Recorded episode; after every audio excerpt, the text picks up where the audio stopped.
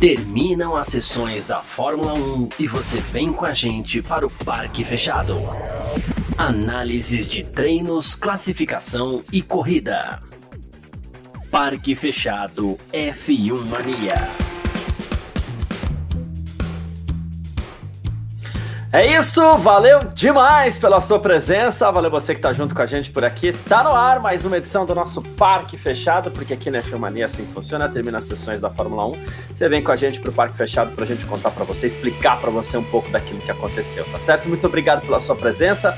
Hoje domingão, dia 2 de julho de 2023, a gente vai falar um pouco aqui sobre o Grande Prêmio da Áustria que acabou há poucos instantes aí com mais uma vitória de Max Verstappen. Oh, que surpresa, né? Mas enfim, Vamos lá, nesse domingão é sobre isso que a gente vai falar então. A gente está ao vivo aqui no YouTube da Filmania, na Twitch da Filmania também, Facebook da Filmania, grupo, grupos aí diversos, né? No Facebook você pode conferir também, espalhar os links por lá. No Twitter da Filmania e também no Terra TV, né? Na home do terra.com.br. Lembrando sempre, você que está no YouTube, na Twitch, no Facebook, pode colocar seu comentário aqui também, ó. No, no campo de comentários mesmo, a gente vai pondo aqui embaixo, a gente vai respondendo, a gente vai batendo um papo tudo beleza? Recomendo o Parque Fechado para os seus amigos aí, espalhe os links por aí, porque, né? Para você poder ter bons motivos aí para dar debate, chama todo mundo também, vamos assistir. Deixa o like aí também para dar aquela fortalecida, tá bom? Muito obrigado pela sua presença mais uma vez, como sempre. Lembrando, hoje a gente vai estar aqui no Parque Fechado com o Vitor Berto, que chega daqui a pouquinho também com o Gabriel Gavinelli, tá certo? A gente vai bater aquele papo aí sobre o Grande Prêmio da Áustria, tá? Grande Prêmio da Áustria que teve vitória de Max Verstappen da Red Bull, fez o que quis, mais uma vez você pega e você olha o, os números ali do resultado final, né? Deixa eu até pegar o número exato aqui, deixa eu ver se eu encontro, na verdade, né? É isso, ó.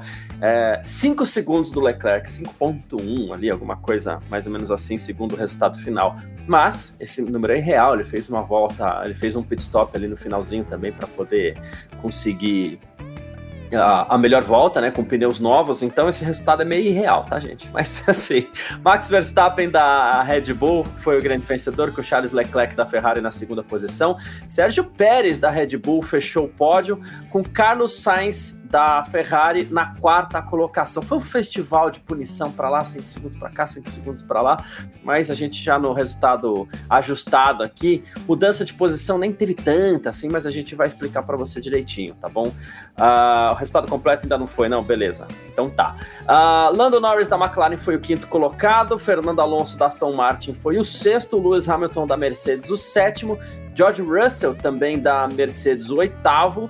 Nono, Pierre Gasly da Alpine. Décimo, Lance Stroll da Aston Martin. Décimo primeiro, Alexander Albon da Williams. Décimo segundo, Esteban Ocon da Alpine.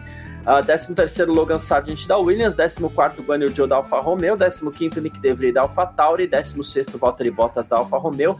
Décimo sétimo, Oscar Piastri da McLaren. Décimo oitavo, Yuki Tsunoda da Alfa Tauri. O décimo nono, Kevin Magnussen da Haas abandonou aí o, o Nico Hulkenberg, né, logo no começo da corrida ali, inclusive acabou sendo responsável por um virtual safety car, que não demorou um pouquinho, mas como sempre, né, assim funciona, acaba sendo responsável também por, por bagunçar um pouquinho, né? Piloto que entra no pit stop, mexe com estratégia, aquela coisa toda que a gente já está acostumado, né? Mas enfim, Vamos lá. Uh, Vitor tá ok aqui, então vou começar direto aqui sem muita introdução. Lembrando mais uma vez só que você pode, tem pessoas aqui no chat já, ó, o Thiago Frois está aqui, o Thiago Barreto, o Pirelli, a Juliana Miyahara, o Neto Boy Whatever, Vinícius Pereira que está sempre aqui também, que mais? O Pedro Gonçalves. Então é isso, você que está só assistindo aí pode aproveitar também, chegar junto aí para a gente bater um papo, beleza?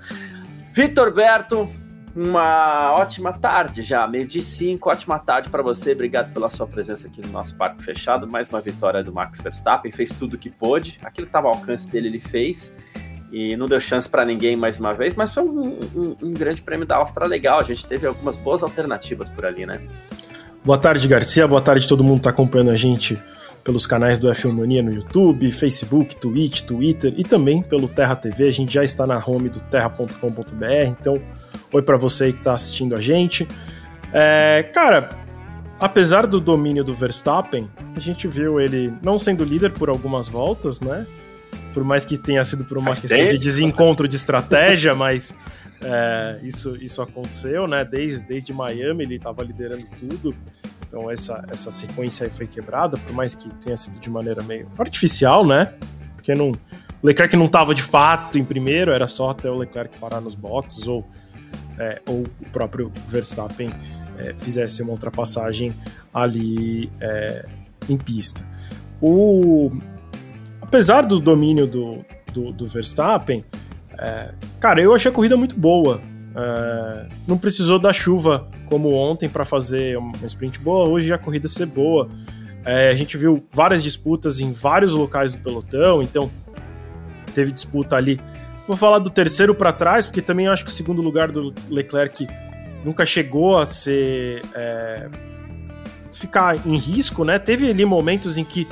Ah, putz, se o Pérez passar, se o Pérez passar muito rápido o, o Sainz, ele vai para cima do Leclerc, mas ele não conseguiu passar o Sainz muito rápido, então nem chegou a ameaçar de fato o Leclerc. Então, ali da terceira posição para trás foi bem movimentado. É, principalmente ali a quarta posição, acho que muita gente passou pela Sim. quarta posição. Norris, Hamilton, né, o Pérez, o Sainz, é, vários pilotos ali nessa posição, então é, foi, foi uma corrida bem animada, é, que não dependeu de uma chuva para que, que fosse, né? Acho que talvez o, o Virtual Safety Car ajudou um pouquinho, mas eu acho que pouco, porque querendo ou não, só o Pérez e o Verstappen que estavam ali na frente que não pararam, então ajudou um pouco o, o Pérez e o Verstappen, nem tanto. Seguiu, é, né? Mas, Confiante. É, mas as outras posições, ele inclusive é, deu uma declaração que eu não sei se já está no F1 Mania, é, deixa eu até dar uma olhadinha aqui, sim, já está no F1 Mania, então se acessar fmania.net você vai ver lá, é, o Verstappen deu uma declaração dizendo que é, não precisava parar durante o, o safety car virtual, dava para continuar com a estratégia do jeito que estava, a estratégia normal, porque ele ainda assim estava confiante que tudo ia dar certo e de fato deu. Mas como, gente, como eu estava falando, dali para trás foi muito boa a corrida, né? Inclusive, teve uma disputa ali pelo 16 lugar, que não valia absolutamente nada, tava muito bom no final da corrida também. Muita gente andando próximo, é, se arriscando, parecia que tava valendo alguma coisa, então. É, foi boa, foi boa a corrida. Acho que também é, o Neto Sainz e Pérez foi muito legal. sobre a questão das, das punições. É, puni as punições também deram um tom para essa corrida, é, porque acabou mexendo, né? O, o Hamilton estava ali andando em quarto boa parte da corrida, mas acabou terminando em sétimo. Um pouco por conta da punição, um pouco por conta também da evolução do Pérez que vinha lá de trás. É, mas, enfim, como a gente falou ontem, e acho que acredito que vocês também devem ter falado sobre isso na sexta, porque foi uma, uma algo que ditou ali a qualificação para corrida, né? Para a corrida de hoje, essa quantidade de voltas deletadas e hoje em punições é que deu uma mexida sim, mas como, como eu acredito que vocês tenham falado e eu lembro da gente ter falado um pouco sobre isso ontem, é, eu não concordo com a regra. Mais uma vez que a regra existe, ela tem que ser cumprida e ela foi cumprida hoje, né? Os pilotos que extrapolaram, extrapolaram, acho que foram nove, se eu não me engano, foram oito e nove punições. Ah, cadê aqui? Ah, é que a, é, a transmissão estava mostrando uma imagem que contava a punição do De Vries e, se eu não me engano, não lembro quem foi o segundo, que não, ah, não foi é, por track limits, mas a gente teve aqui por o track Ocon, limits. O Ocon não o foi por track limits. Isso, que foi por um unsafe release ali. O Tsunoda duas vezes, Hamilton, Sainz, Albon, Gasly, Sargent e Magnussen. Então a gente tá falando de sete pilotos aí, sendo que o Ocon, o Ocon não, o Tsunoda foi duas vezes. É, 7 de 20 aí dá um percentual altíssimo, né? A gente tá falando aí de 40%, se eu não fiz a conta errada. É, e assim. Como eu falei, eu não concordo muito com a regra, eu acho meio chato. Acho que se não querem deixar que extrapolem a pista, coloquem brita, pedra, grama. Canivete. Falei prego, coloca é, como é, mina terrestre, passou explodiu. Se sei lá, é, não, não acho assim. Se tem concreto e o carro passa por lá sem perder tempo, ué, vamos usar, né? Como eu falei, o, os pilotos, eu, eu, tinha comentado, acho que foi num grupo nosso, eu falei assim, né? Os pilotos só não correm na grama porque a grama é lenta. Mas se a grama fosse mais rápida que o asfalto, ela, a gente usaria grama ao invés de asfalto Sim.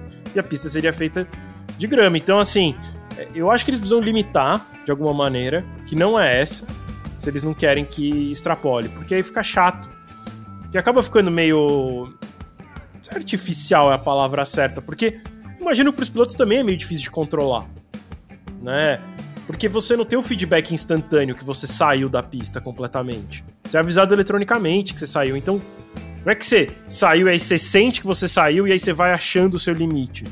É um computador que não avisa os pilotos diretamente, né? Avisa a equipe, a é. equipe tem que passar a mensagem. Então, eu acho que acaba ficando ruim, mas uma vez que existe essa regra e os pilotos descumpriram, sinto muito, vão ser é, punidos é. e é isso.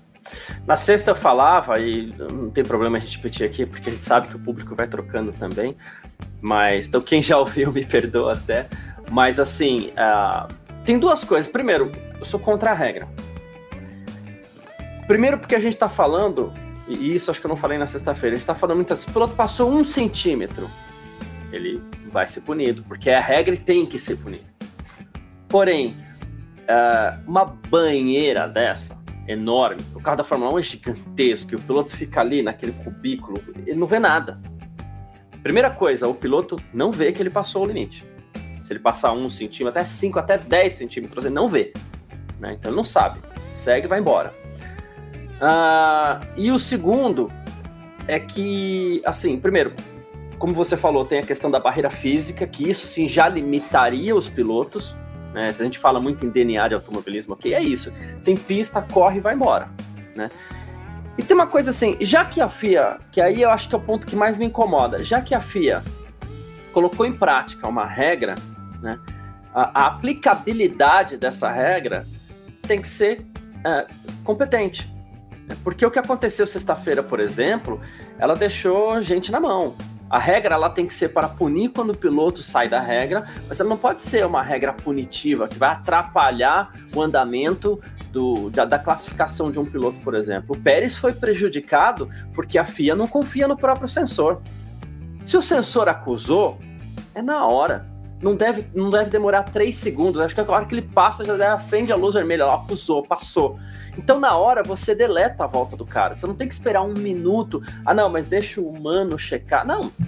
Você não colocou um sensor ali, seu sensor não é bom, então confia no sensor, ou tira o sensor, ou tira os seus carros, ou tira tudo. Né? Agora, você deixar um piloto desacelerar para perder a volta seguinte, ficar fora de um Q2, por exemplo, de um Q3, né, se você já está prejudicando esse piloto. Porque vamos imaginar um trâmite, né? O sensor acusou no computador da FIA, né? Sei lá, vamos supor que o fiscal perca 5 segundos para mandar essa informação para o computador lá.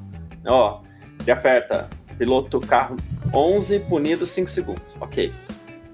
Uh, por 5, 10 segundos, o piloto que veio de uma volta rápida, ele pode seguir tocando forte, porque ele é o tempo que ele tem para saber, pelo menos, se ele foi punido ou não, se ele extrapolou o limite de pista ou não. Né? É, sem precisar abandonar essa volta. Aí, ok, passou 5, 10 segundos, ok, não foi punido, vou embora, desacelera, vai pro box. Né? Mas é, alguns pilotos, inclusive, ficaram na mão. E a gente viu que estava acontecendo isso hoje também, né? A, o sensor acusava, a gente via até no computador, né, Vitor? E aí demorava-se um tempo para ter a comunicação oficial, para ter certeza. Se tem um sensor lá, você não precisa de certeza. O Garcia, eu digo mais assim, né? Você falou dos 5 segundos, né? É... Putz, vamos dizer que demore. Que, que hoje demore 30, tá? Para tudo isso acontecer. Se demora 30 em, sei lá, Spa-Francorchamps, é uma coisa. Demorar 30 na Áustria, metade da volta. É. Os caras estavam andando hoje a 1,8, 1,9. Né? Na qualificação chegaram a virar 1,4. Se demora 30 segundos, você andou meia volta já. É.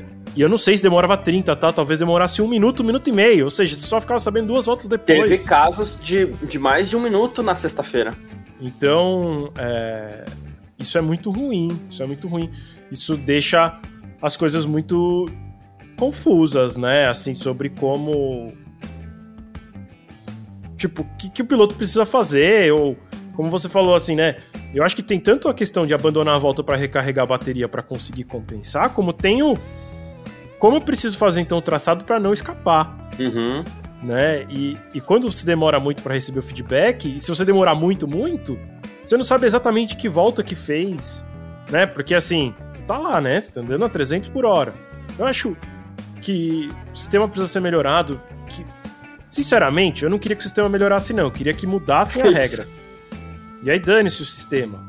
É porque eu acho que pro piloto ter esse tipo de punição, ele deveria, de fato, cara, quando acontecia até um tempo atrás, que era saiu da pista e ganhou vantagem, que era como se cortasse uma chicane, mas aí o cara passou pela grama, né? E aí ele perde tempo. Tem que ser alguma, eles têm que botar alguma coisa que faça com que eles percam tempo. É, mas, enfim, eu não sei, não sei se a Fórmula 1 vai fazer isso não. É, já é. podiam ter feito e continuam não fazendo, e enfim. É, é eu, eu, eu tô meio contigo nessa. Inclusive, eu queria trazer uma, uma cadê? mensagem do Vinícius, que ele falou assim: Ah, na Fórmula 3 os pilotos são menos experientes e tem mais carros. Teve menos punição na Fórmula 1, que são os melhores pilotos do, do mundo.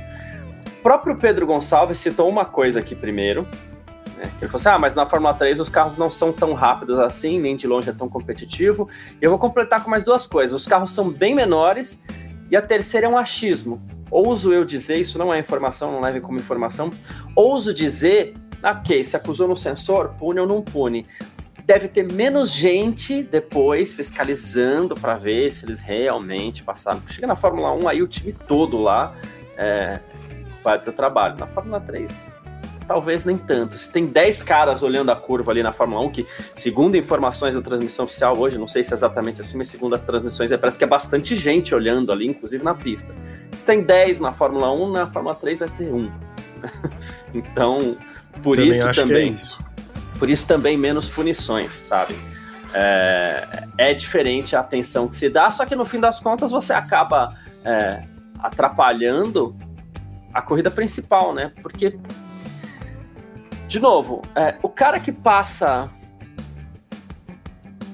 2 centímetros do limite de pista, ele vai ganhar se.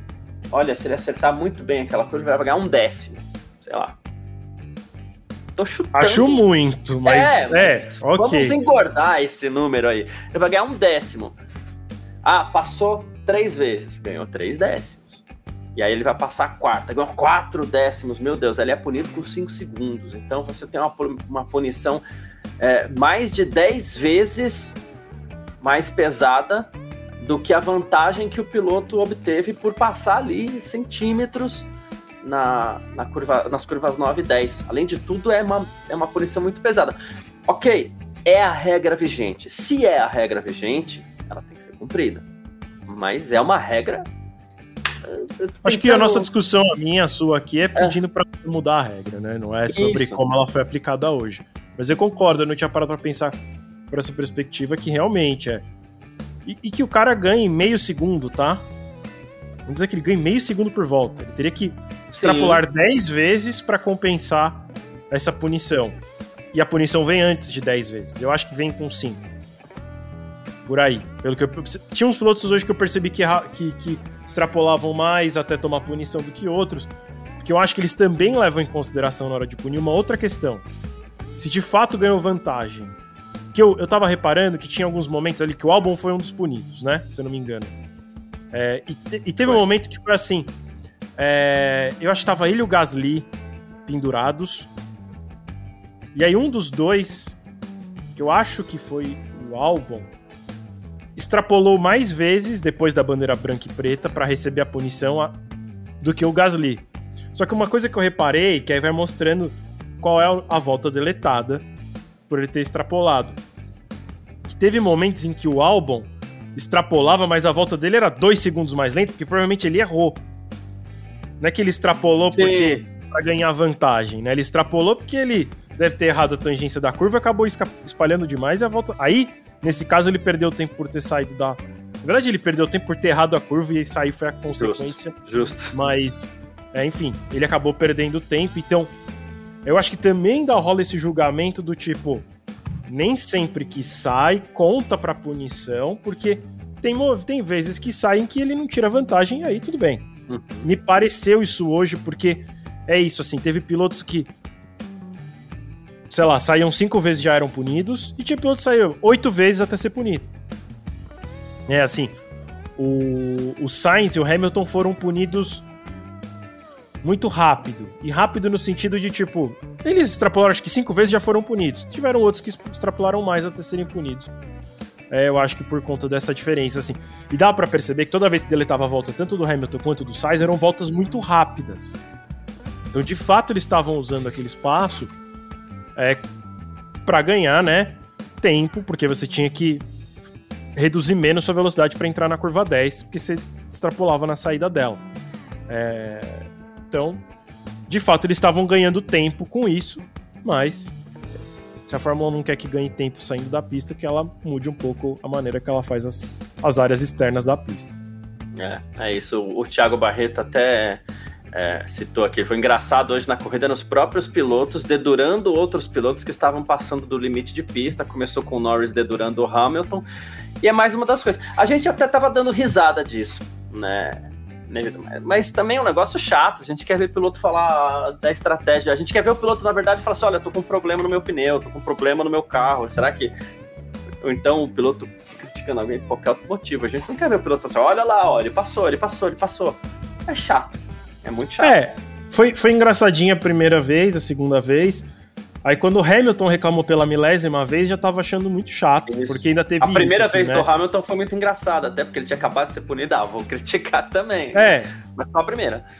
É, e inclusive, eu acho que logo depois que ele é punido, se eu não estou enganado, ele tá atrás do Pérez. E ele começa a reclamar do Pérez. Sim. E eu acompanho o Pérez pelo computador, e ele várias vezes reclama do Pérez, e sei lá, ele reclama umas quatro vezes e o Pérez só saiu uma da pista.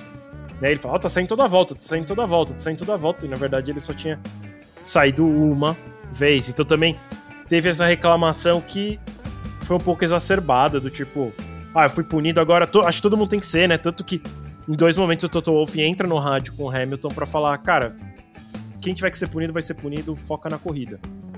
É... Porque realmente o Hamilton parece que ficou mordido com a situação e ele tomou uma do, do próprio Toto Wolff, tanto que ele reclamou ontem, o Vinícius Pereira tá até lembrando ali no chat também. Ele tomou uma hoje do próprio chefe, né? lá, é, não, ele tomou duas, né? É, tomou duas. É. O Toto Wolff entrou no rádio duas vezes com ele pra, pra falar. Tipo, é, cara. Pilota. Não dá, né? Porque é isso, assim. E de novo, ainda se fosse uma situação em que de fato os caras da frente dele estão fazendo coisa errada, mas não era. Chegou um momento ali que ele tava reclamando por reclamar. Que ele me parecia porque ele se sentiu injustiçado, sabe? Ah, quantos na minha frente já foram punidos? E só eu fui punido. Tipo, cara, uau, o Sainz foi punido. O Pérez acho que estava próximo de ser punido também. Uhum. É, não, não foi, mas estava próximo. Se não me engano, ele chegou a receber a, a bandeira de advertência, né? É, eu acho que ele tomou uma branca preta. É. É, então, sim. E se não tomou, ele tava uma de tomar também. O Pérez também tava próximo do limite.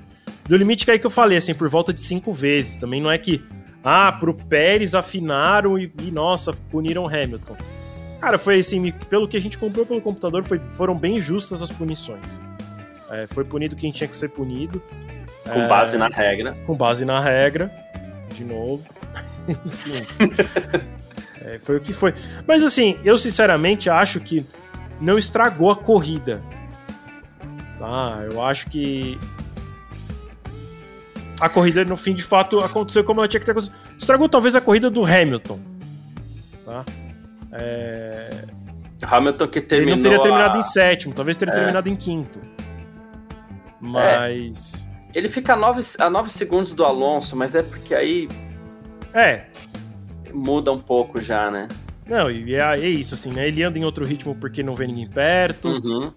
A gente sabe que não perde só 5 segundos, né? Porque 5 segundos parado é mais tempo do que 5 segundos andando, né? Porque ele tem aquele. Você tem os 5 segundos, mas você para e você tem que sair do movimento.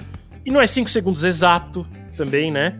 Porque os mecânicos contam no é relógio, humano, né? né? É um, um, um chefe lá, fica no pit wall contando e aí fala para os mecânicos, vai. E aí eles mexem no carro, né? Então não são 5 segundos perfeitos. Talvez eles percam 6, 7. Né? O tempo de reação. Entre contar 5 segundos, o tempo de reação, porque você também tem que deixar uma gordurinha. Porque só pode disparar o cronômetro na hora que o carro entra em completa. Né? Completa. parado, completamente parado.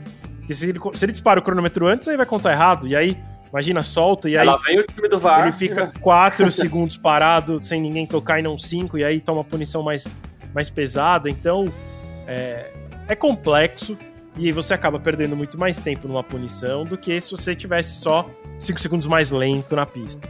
Então eu acho assim que o, que o Hamilton termina, teria terminado em quinto, mas não acho que estragou a corrida em si. Eu acho que foi muito mais prejudicial pro Qualify. Porque é. como a gente vive de uma volta, né, né?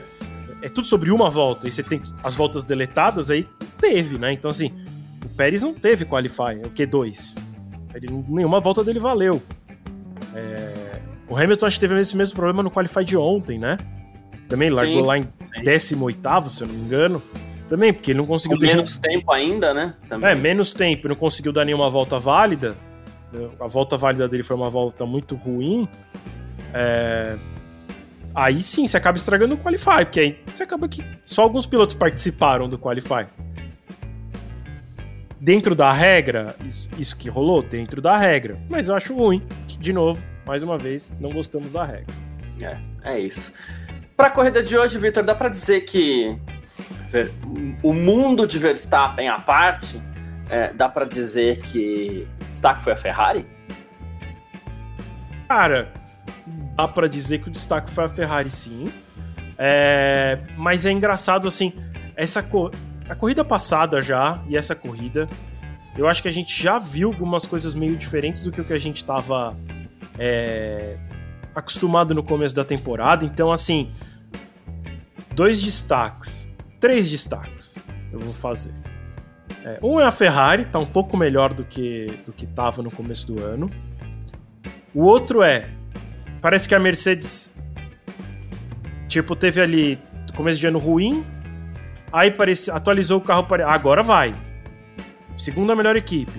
Eu lembro que eu cheguei a falar sobre isso não, acho que não aqui no Parque Fechado porque eu não participei das últimas que eu tava tava lá nas corridas, mas é, teve, teve, eu fiquei com essa sensação assim de criou uma grande esperança, mas parece que não é tão bom assim, né?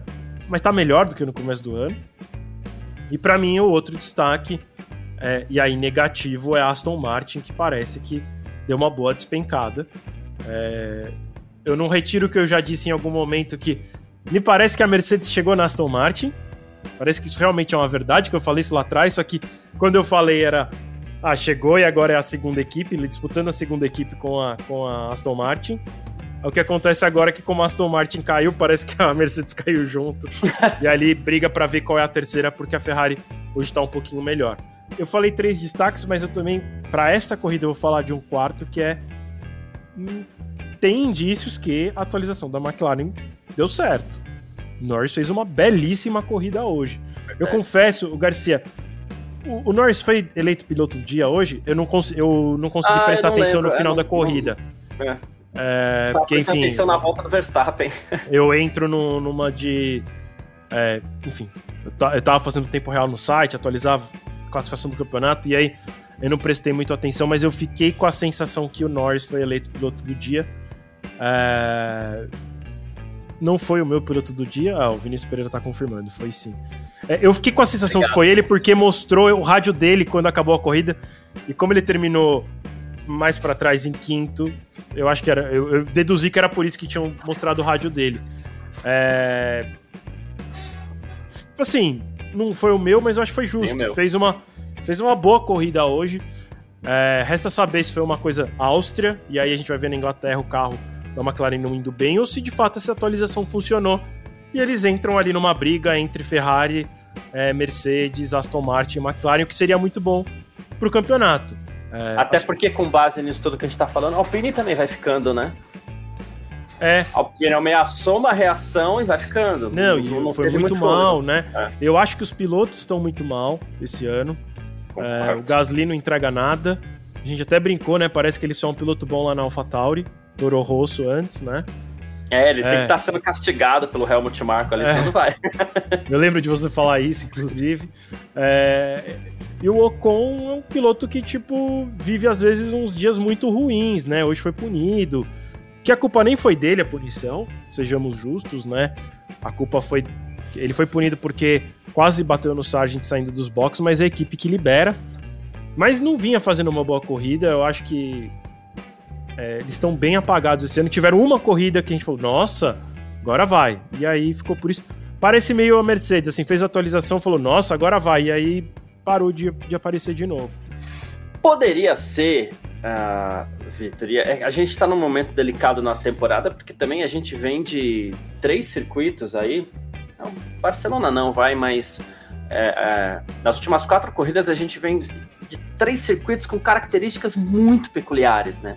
A gente vem em Mônaco, aí Barcelona ok, até porque todo mundo conhece, a gente vem em Montreal, super peculiar, e a Áustria, a Áustria também é peculiar. Onde eu quero chegar a isso? De novo, mundo de Verstappen à parte, né? E, e eu falo de Verstappen, não de Red Bull, tá? Porque a Red Bull com Pérez, ela vai, ela parece que entra no que eu vou falar agora. A impressão que eu tenho é que a gente está vivendo aquele mundo ideal, aquele mundo que a gente gosta. Tipo, ó, em Montreal, um, o carro da Mercedes vai combinar. Ou em Mônaco vai ser legal para Aston Martin. Ah, Áustria, pô, Áustria vai ser legal para Ferrari e Silverstone. Se a gente for puxar com base no histórico recente, aí a gente pode incluir Barcelona. Caso seja isso, eu apostaria um pouquinho mais na Mercedes, porque pode ser que a pista combine com a Mercedes. Tudo para ser segunda força, nada para vencer, porque, de novo, tem o mundo de Verstappen lá na frente. Mas a gente vê que na Áustria, por exemplo, até a Red Bull de Pérez foi um pouquinho melhor, coisa que não vinha sendo, né? Então, a impressão que eu tenho é que a gente entrou naquele ponto. Parece que as equipes, na verdade, estão se identificando com uma pista ou outra. A Barcelona, um pistão tradicionalzão mais rápido, pô, Mercedes. O Canadá foi meio que a Mercedes também, mas em Mônaco já foi a Aston Martin, hoje a Ferrari. Então, um carrossel entre três equipes, eventualmente brigando para ser a segunda força, é algo bem divertido para o campeonato. Sim, Acho sem dúvida. Né? É, sem dúvida. É um, é um é algo que a gente quer ver, né? A gente sabe que brigar esse ano com a Red Bull é sonhar, né? Talvez lá para as últimas corridas, quem sabe, mas para as próximas, ainda mais agora que tem muitas corridas, são quatro corridas em julho, né? A gente só tem um final de semana aí de folga, então é, não, os carros não conseguem evoluir, não, não, não tem evolução tão rápida, né? Porque você acaba mandando, você vai pegar, os caras vão desmontar os boxes inteiros hoje e já vão para botam dentro do caminhão, o caminhão já vai para para Inglaterra, né? Ele não vai parar na fábrica, porque já tem quinta-feira os boxes já estão prontos, né? É... quarta já tá quase tudo pronto. Então, eles têm aí três dias para fazer essa viagem. Então, essas, essas. Óbvio que acontecem evoluções, algumas equipes devem levar atualizações para alguns circuitos, né? Fala que a Mercedes vai ter uma atualização nova na Inglaterra, mas é isso, assim, né? É que eles já vão sair da fábrica deles e levar direto para Inglaterra. Não é uma coisa que é, é, eles conseguem fazer. E é algo que eles já estavam trabalhando, não é uma coisa que eles aprenderam na Áustria e vão aplicar na, na Inglaterra, que não dá esse tempo. É, talvez a gente veja uma mudança mais para volta das férias, né? Se bem que nas férias também as fábricas ficam fechadas e as coisas não evoluem tanto. Sim, não sei, é, não sei. tá no máximo, né? É. Eu acho, acho que, de novo, para pensar na Red Bull é sonhar um pouco, mas a gente sonhar é de graça, né? Então, eu tenho uma expectativa aí que pro final do ano as coisas vão estar mais próximas.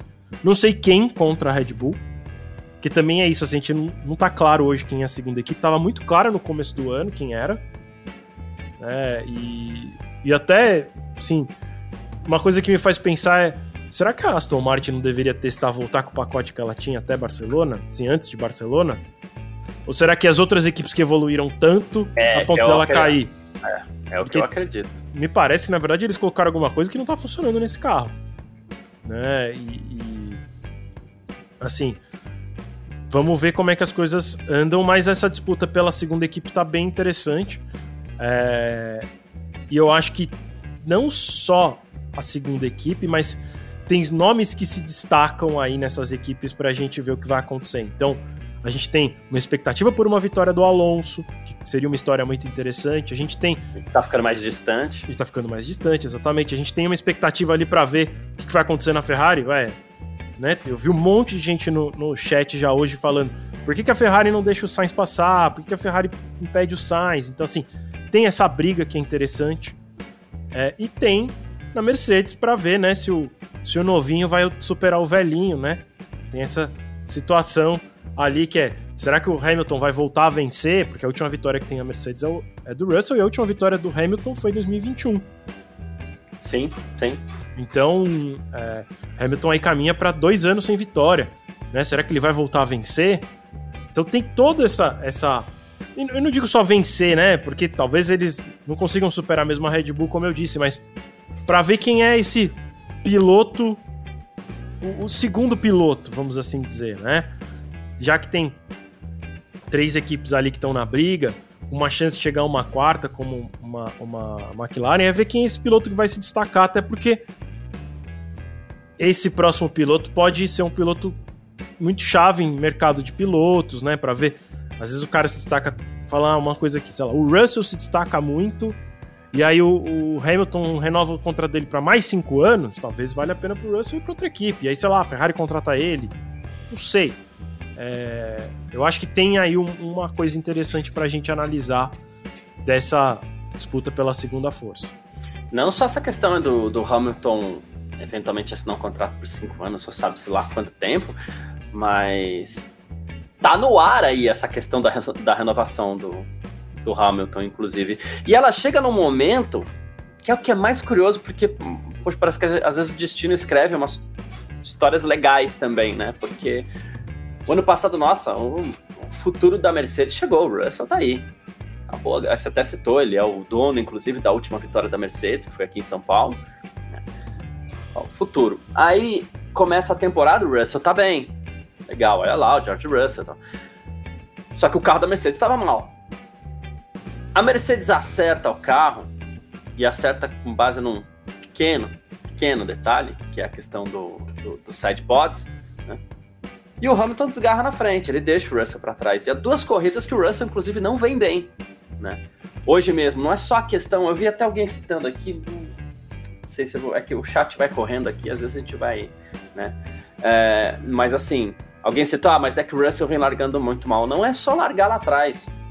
É que hoje, por exemplo, desgarrado do pelotão ali, ele estava em, em, décimo ainda, depois foi subindo, oitavo e tal, é desgarrado do pelotão não tá condizente com o carro que ele parece ter hoje, né?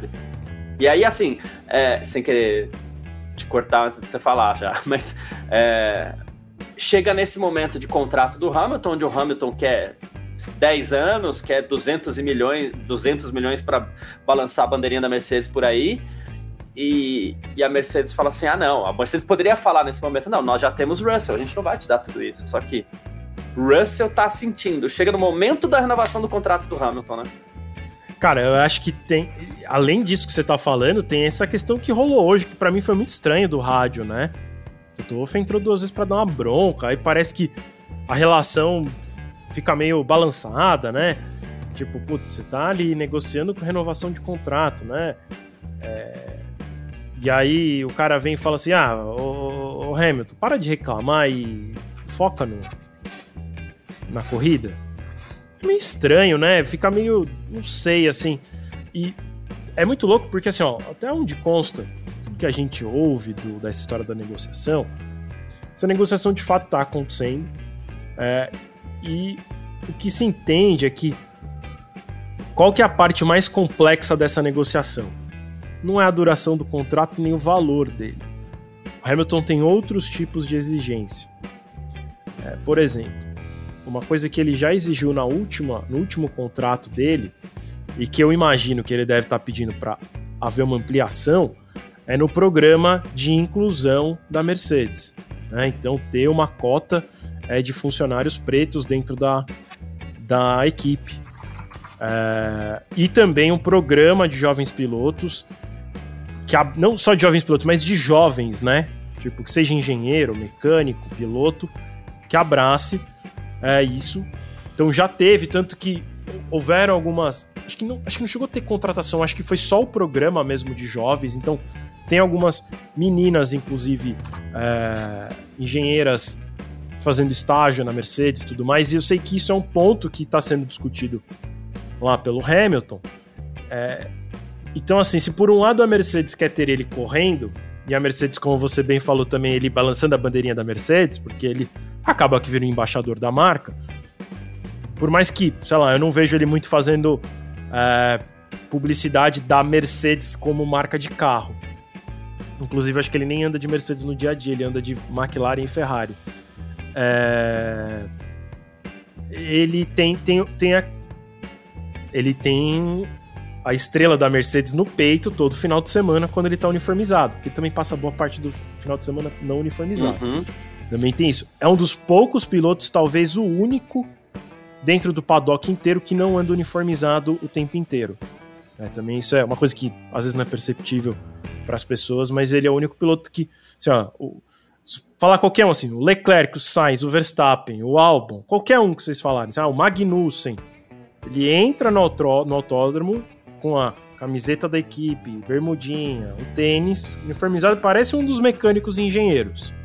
E vai embora da mesma maneira. O Hamilton chega de um jeito, inclusive sai de outro. Muitas vezes ele sai com outra roupa, ele ainda faz uma troca de roupa na hora de sair.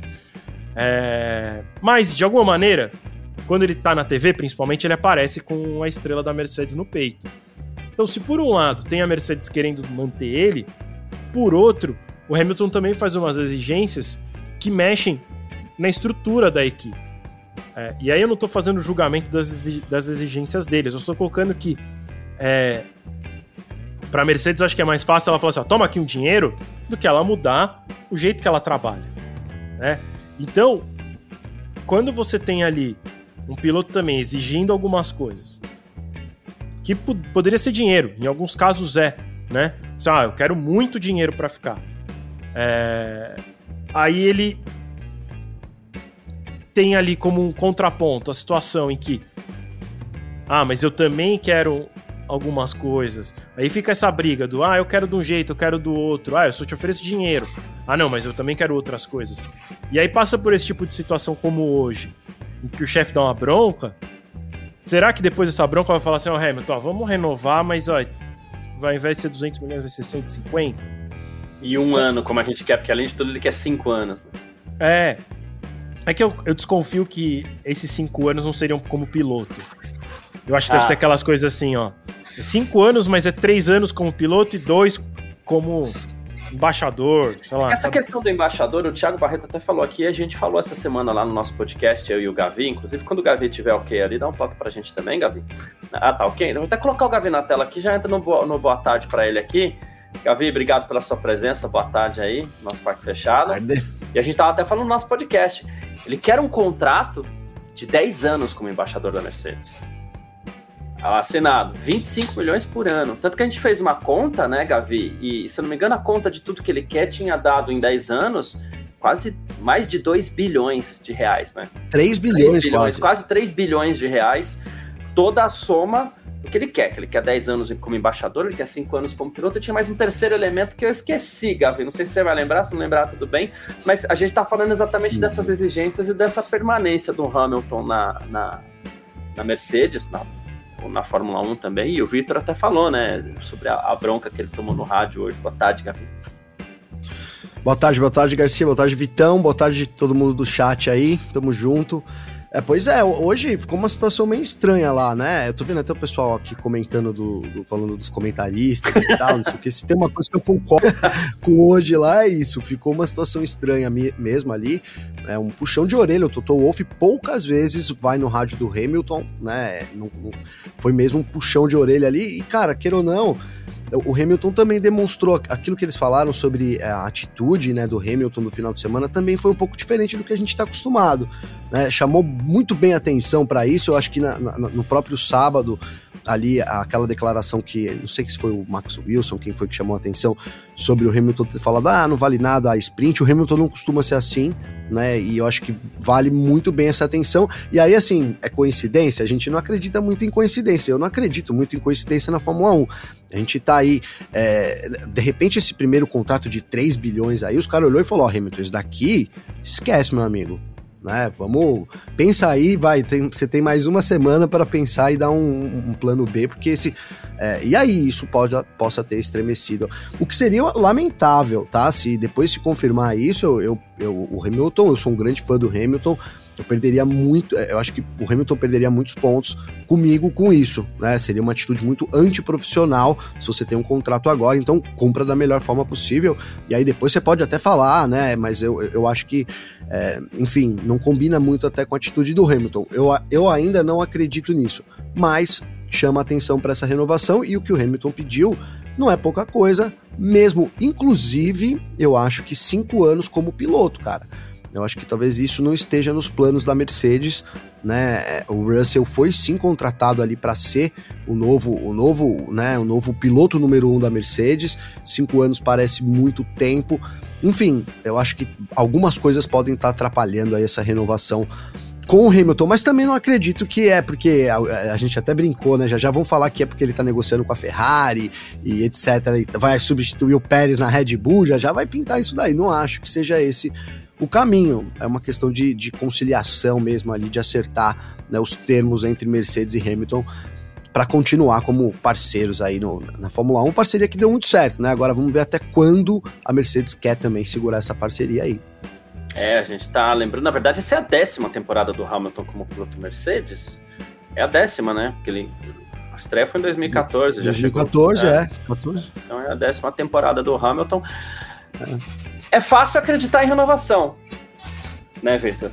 O, difícil é, é, é, a gente acreditar que ele vai ter todas as suas exigências atendidas, mas como você falava, de repente essa bronca serve para, ó, chacoalhão aqui. Tá Tira dois aninhos do contrato, né? Isso. Vai pra sentar com ele e falar. A não é eterna. E eu, eu ia falar, vai sentar com ele e falar assim: Hamilton, por que você quer 10 anos? Você, ó, você, vamos ouvir de novo a corrida.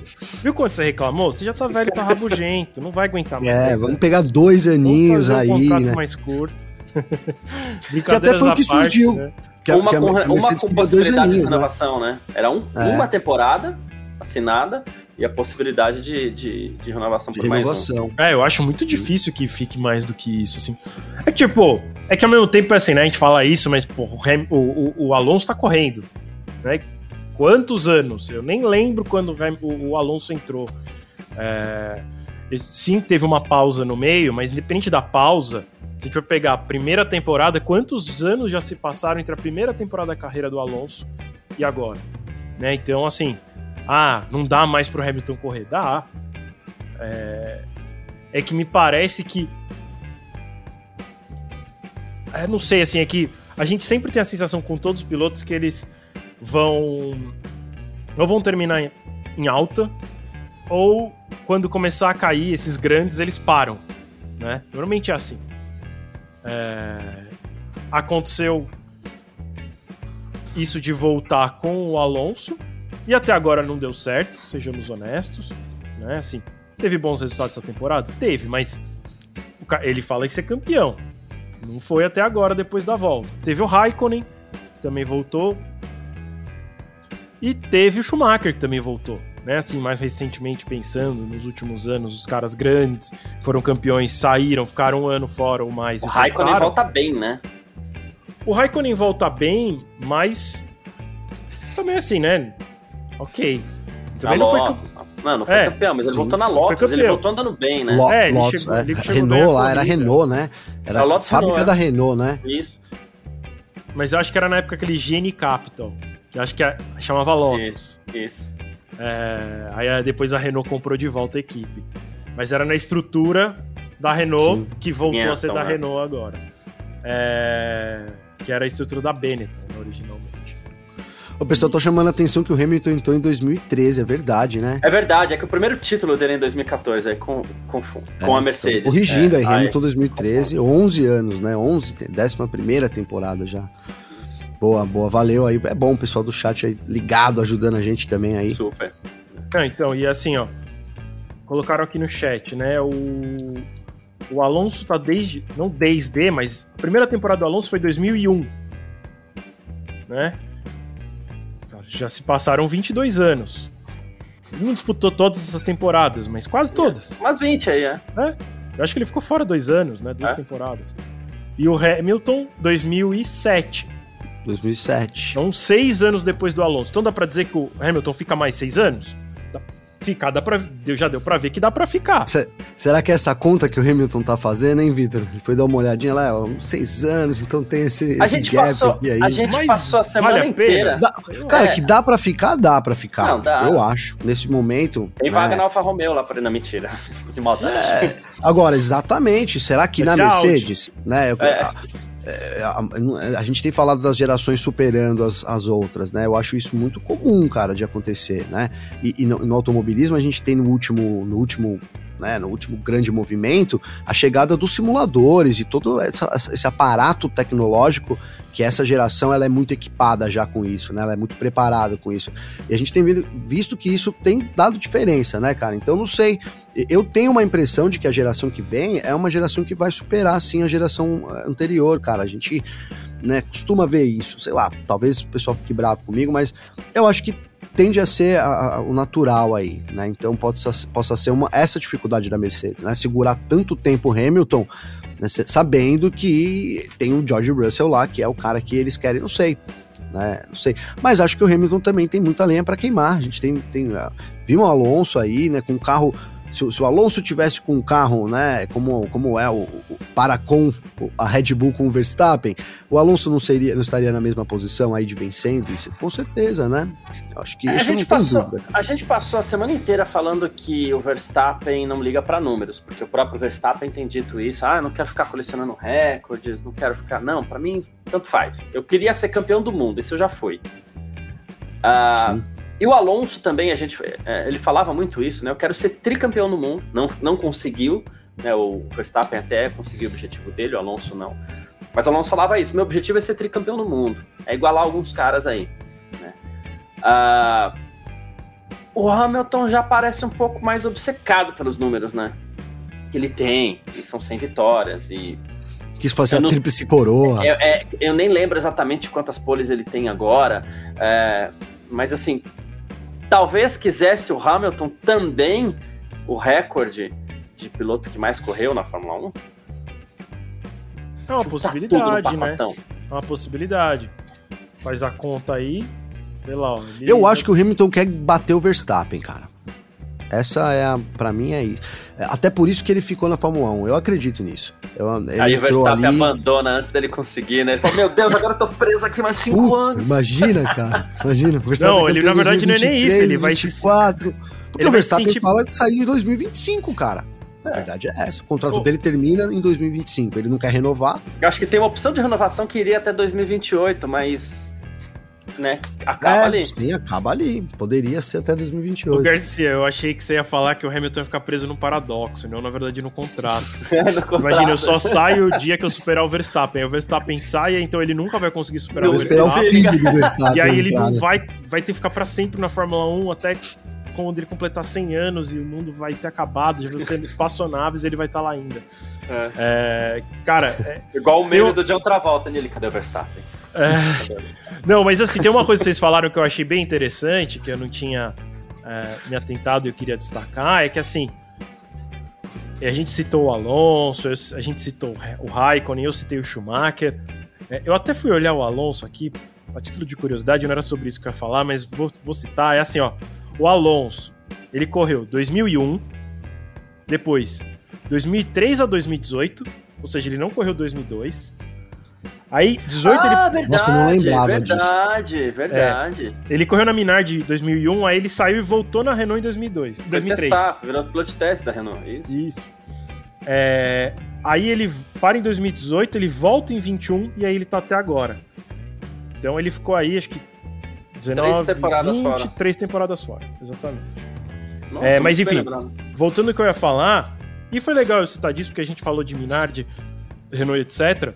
É que a gente viu Alonso tá há muito tempo, né? Então, assim, se a gente for, for colocar em anos, já são 22 anos. É, a gente viu o Raikkonen sair e voltar. é, a gente viu o Schumacher sair e voltar, né? A gente falando aqui dos campeões que saíram e voltaram, porque eu não tô colocando o Huckenberg e o Magnussen na conta. Né? É, por razões meio óbvias, mas o Grosjean, por exemplo, também acho que foi um que saiu e voltou. É... nenhum deles ficou tanto tempo numa, em equipe grande. Porque quando o Schumacher voltou, não era grande a Mercedes.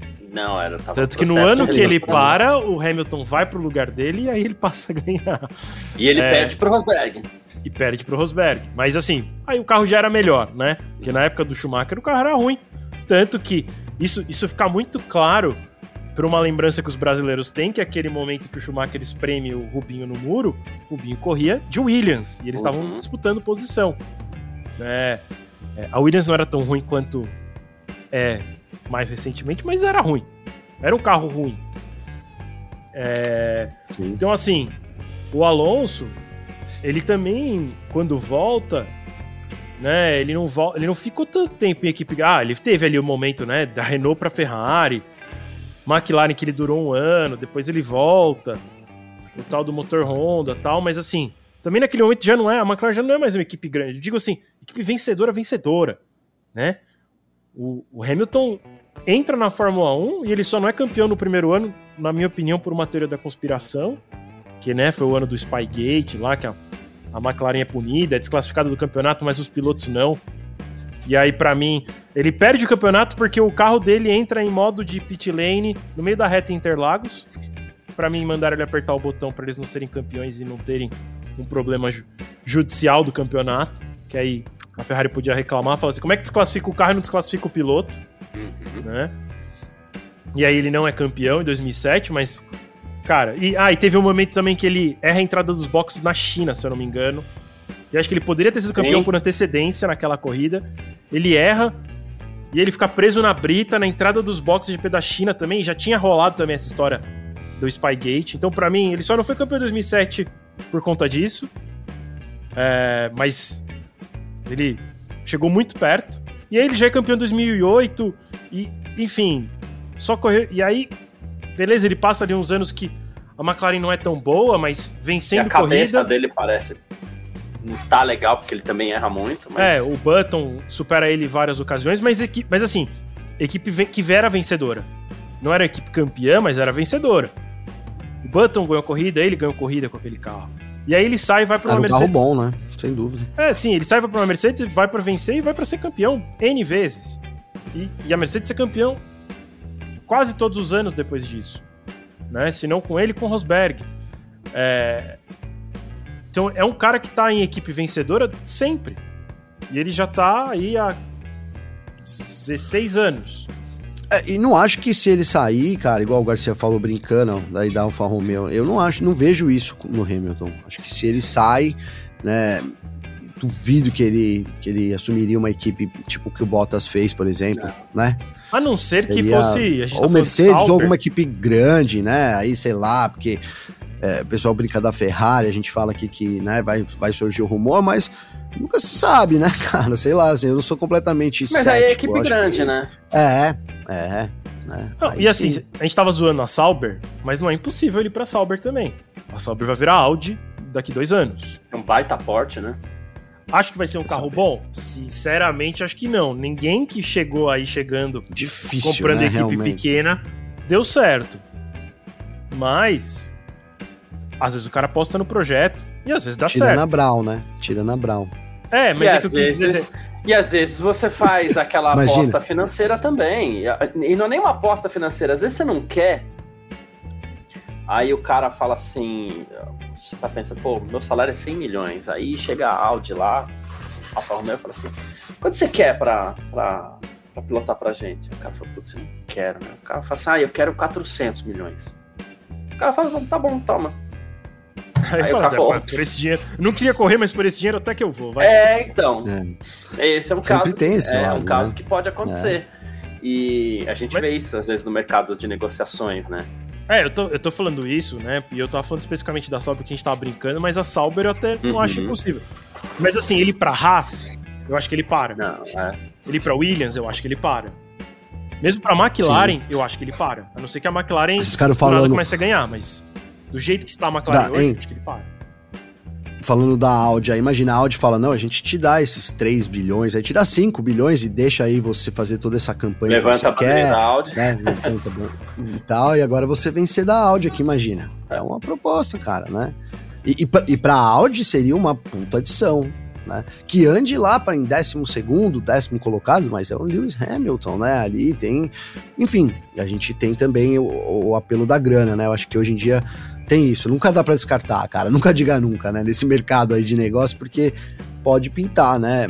Mas não, é, é, o desejo do Hamilton é, é, vencer, eu acho, cara. O que motiva ele hoje, né? Aqui a gente viu esse contrato aí bilionário, então também fica óbvio que também é ganhar dinheiro, mas o que parece que nesse momento realmente foi o desafio aí do, do Verstappen, né? O Verstappen ter superado ele, tem feriu o ego dele ali, sem dúvida, né? E, e, e também criou, cara, um novo desafio, porque às vezes você tá preso ali sem um novo, então você precisa né, de se apoiar em alguma coisa e aí ter alguém para buscar talvez tenha dado um impulso extra também. Acho que foi isso, cara, né? Agora tá difícil, né? Tá aparecendo já até, né? Mas assim, falando do Verstappen, hoje a gente viu em alguns momentos ali, né? O Verstappen, vou usar dizer isso, ser desafiado, né? E, e, e, assim, tá, não tem ninguém nesse momento, na verdade, né? É que possa de fato desafiar o, Verstappen, né? Não, não tem ninguém. Acho que tem o lance do carro, claro, Red Bull, né? Um baita carro, mas o Verstappen tá muito afiado, né? Acho que a palavra é essa, cara. Ele tá muito afiado aí. E tem uma moral ali também que. É, o Sainz hoje deu uma, uma seguradinha um pouco ali, mas de novo a gente viu um Leclerc, né? Então acho que tá difícil esse caminho. Né, se a meta do Hamilton é bater o Verstappen, ele vai precisar de uns 5 anos mesmo, aí pelo menos. É, de Toledo mandou mensagem pra gente. E pode chegar a 400, 500, 600 milhões aqui, mas o que o Hamilton quer tá aqui, como ele falou, né? Hamilton e Bottas, se ele for pra, pra Audi ali, né? De repente, o Bottas já tá lá. Às vezes é ele só que quer, esse reencontro, galera. É. Ele só quer esse reencontro. Mas pode ser. É. Não, mas eu concordo com o Gavi. Eu, minha sensação boa, é a boa, mesma. Que é assim. Eu, inclusive, acho que se ele tivesse sido campeão lá em 2021, ele tinha parado, sei lá, talvez no fim do ano passado. É, mas, Também acho. Mas como ele perdeu o título. E não tô nem falando da circunstância, tá? Tô pensando dele ter sido superado pelo Verstappen. É, e, e, numa circun...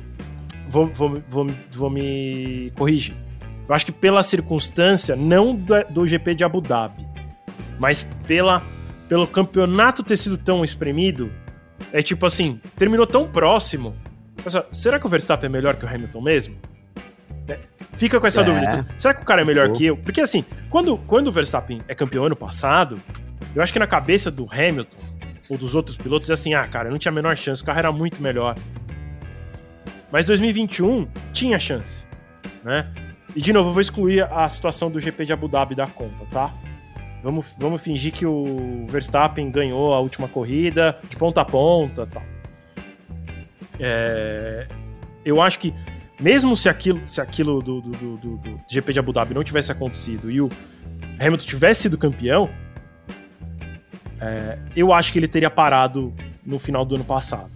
Que aí ele falou assim: ah, bom, eu já fiz 100, 100 vitórias, já fui campeão. Agora já, o meu carro já é, o meu carro não é bom, agora o outro carro é bom, agora vai demorar pro meu carro voltar a ser bom. Tem que mudar o regulamento de novo. Some-se a isso, Vitor, uma questão que que o Verstappen vive agora, inclusive, e que o Hamilton viveu por muito tempo, né? Porque hoje a gente fala, e eu gosto de separar essas duas coisas mas nem todo mundo pensa assim. Aqui mesmo, né, por exemplo, o Gavi, eu sei que pensa diferente, mas assim, é... ah, mas o Verstappen tá ganhando tudo porque essa Red Bull é espetacular. O, o, o Hamilton passou esses anos todos na Mercedes como se não tivesse tido um adversário. Não, é o carro, é o carro, é o carro. O dia que apareceu um adversário de verdade, uma equipe diferente, um cara que falou assim, olha, eu vou para cima de você, cara, né? Ele só teve dois caras na carreira inteira dele que falaram assim: eu vou para cima de você, apontando o dedo, tipo, você é meu alvo. Porque todo piloto que tá lá tem 19 alvos, né? Dois pilotos na carreira do Hamilton tiveram assim: ó, eu vou para cima de você, Rosberg e Verstappen, né? Você é meu alvo. E ele perdeu pros dois. Claro, ele deu um banho no Rosberg, mas a, a, a temporada que o Rosberg decidiu que ia ser a temporada que ele venceu e o Verstappen venceu. Então ele fala assim: poxa, os dois adversários que eu tive, e eu preciso provar que eu era. E eu acho ele é, é, diferenciado demais, tá entre os grandes da história, né? Mas às vezes o cara quer provar para ele mesmo. Né? Ele não quer provar pro Garcia, ele não precisa, ele nem sabe quem sou eu, né? Mas é, a aprovação dele é com ele mesmo. Ele fica com uma pulguinha é. atrás da orelha, né? Tipo assim, será que então eu não era tão bom assim? É, então. E, e eu concordo com o que você falou, assim, é... É que eu... Só, só pra eu ponderar um pouco, é tipo... Eu concordo que ali na situação, né, que você trouxe no começo da sua fala, sobre o Hamilton não ser só o carro, né? Não, não é só o carro que faz o Verstappen ser campeão. Não foi só a Mercedes que fez o Hamilton ser campeão tantas vezes. Os caras são diferenciados. É que eu acho que especificamente no ano passado, se fosse só o Pérez na Red Bull, o Hamilton não teria sido campeão. Talvez a Red Bull também não, tá? Mas é, assim, é. quero dizer, o, o, é. Hamilton não teria sido campeão, porque o carro dele era muito ruim. Então eu acho que isso. O cara, tipo assim, ó, ele. Quando ele tem um adversário forte, não, não tem jeito, tem que juntar, né? Tem que juntar as coisas, né? Tem que ter um carro bom e, e eu acho que 2021 é uma. A gente tem isso agora fresco na mente porque fica como um bom exemplo, que é um ano que a gente teve um equilíbrio, né? Aí depois disso, esse ano também, para mim, né? Carro é, hoje, inclusive, a gente viu isso, cara. O Pérez hoje é, ficou muito próximo ali, né, de ter feito o que, o que, a, que a gente espera da Red Bull, que é dominar o final de semana inteiro. Dele, né, Gavi? Tipo, e dele também. Você tem que né? terminar o terceiro ou segundo, que foi o que ele conseguiu hoje. Sim. Ele não estava conseguindo. Eu tô, eu tô chamando atenção, não tava, para mostrar que eu acho que domina muito. Mas a gente teve um, um, exemplo do piloto, que aí que vai ficar como comparação, que é 2021, que ali não dá para dizer que foi carro. Né? A gente tinha um equilíbrio muito grande do começo ao fim, poderia ter ido para qualquer um, até porque o Hamilton 10, 5 voltas, 6 voltas antes era campeão mundial, cara. Eu tava, eu lembro que eu tava com o texto pronto aqui né? Porque a corrida estava tranquila, tudo caminhando para o Hamilton ser campeão. A gente estava pronto aqui para dar isso já, Hamilton campeão, enfim, né? E tivemos que ali mudar depois do, do, do que aconteceu. Então, é, acho que marca isso. Então, o, isso, e foi isso que o Hamilton marcou. Depois, como concordo, acho que 2022, esse ano também, né? Cara, não tem como. Para bater o Verstappen, só se você bater no Verstappen, porque não tem como bater o Verstappen. Na cara, é impossível. Pro cara desmaiar, Na né? cara, ou no, ou no, pneu, então, durante a corrida. Né? Quis dizer isso, hein, Garcia? Você tá mutado, É, o Victor tá. Não, tô falando assim, acho que tem que bater na cara com muita força pra quebrar pra ele. É, não, não, ele só desmaiar não, é pra ir internado gente. e ficar uns seis meses fora. acho que eu quis dizer bater no carro, sabe? Não, mas se bater no carro ele vai ganhar, ele vai dar um jeito. Ele vai dar um jeito. Vai bater... Vai sair correndo, né? Teria que bater toda a corrida, porque assim, o domínio dele tá. tá tão grande que, de novo, assim, a gente tá falando do Verstappen, mas a gente passou por isso com o Hamilton também há Sim. três anos. Sim. O domínio é tão grande, se bater. Se ele bater três corridas, ele é campeão do mesmo jeito. É. Você tá Sim. muito à frente dos outros. O carro é bom e, eu, e o cara é bom também. Concluindo, concluindo meu raciocínio, eu acho que o Hamilton também se consagrou como um baita piloto, e aí depois foi consequência, porque a gente, a gente concorda numa coisa que é o seguinte: o cara, ele, não, ele tá lá no melhor carro, não é o acaso que coloca Justamente. ele lá. Ó, vamos sortear aqui Verstappen. Você vai ficar no, é, no RB19 pra você. Tipo nos cartódromos então... lá, né? Tá aqui, ó, seu kart é Ah, é, pode crer. Putz, se der sorte, hoje eu vou pegar o RB19. Ai, vou ganhar essa. Sensacional essa. Mas é isso. O cara, ele tem todo um contexto de desenvolvimento para poder ocupar aquela vaga, que colocou o Verstappen onde ele está hoje, né? A Red Bull bancou durante muito tempo, porque hoje, ah, o Verstappen, todo mundo tá se rendendo, cada um, um uns, uns tá demorando mais, outros menos, mas uns talvez não vão mesmo, a gente sabe que tem uns que não vão se render nunca também, mas enfim, a, a, é, né, as pessoas vão conquistando, ali o Verstappen vai conquistando todo mundo, mas ele é longe de ser uma unanimidade quando ele entrou na Fórmula 1. Muito pelo contrário. Vários desses que adoram e amam o Verstappen hoje já pediram para ele sair, já disseram que era um absurdo, que é. era perigo, colocava os pilotos em risco, né? Então, é, aí se colocou dentro dessa situação, assim como o Hamilton também.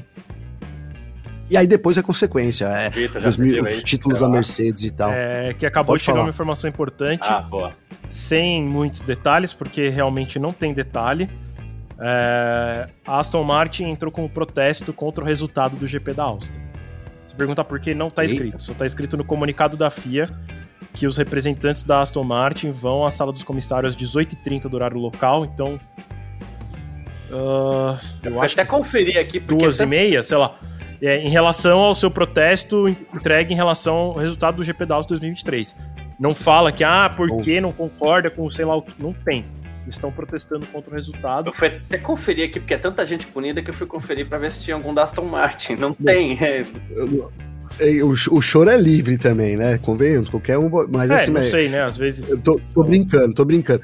Pode ser alguma coisa relacionada que me vem à mente aos limites de pista, né? Foi uma polêmica aí do fim de semana, apesar da, da Aston Martin não ter sido penalizada. Talvez o que pilotos, eles vão né? reclamar né? é que eles viram pilotos na frente extrapolando o limite que não foram punidos, sei lá, alguma coisa assim. Consigo imaginar isso até porque Pode eles ser. terminaram.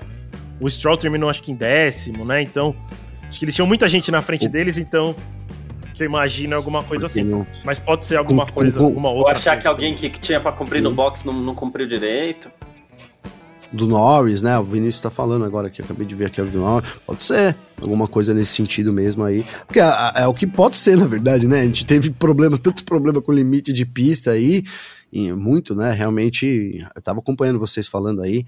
Realmente é um absurdo. Um absurdo não, cumpriram a regra e tal, mas enfim, né? Uma, não vou usar um absurdo, uma, uma chatice, vou usar essa palavra. É, é isso.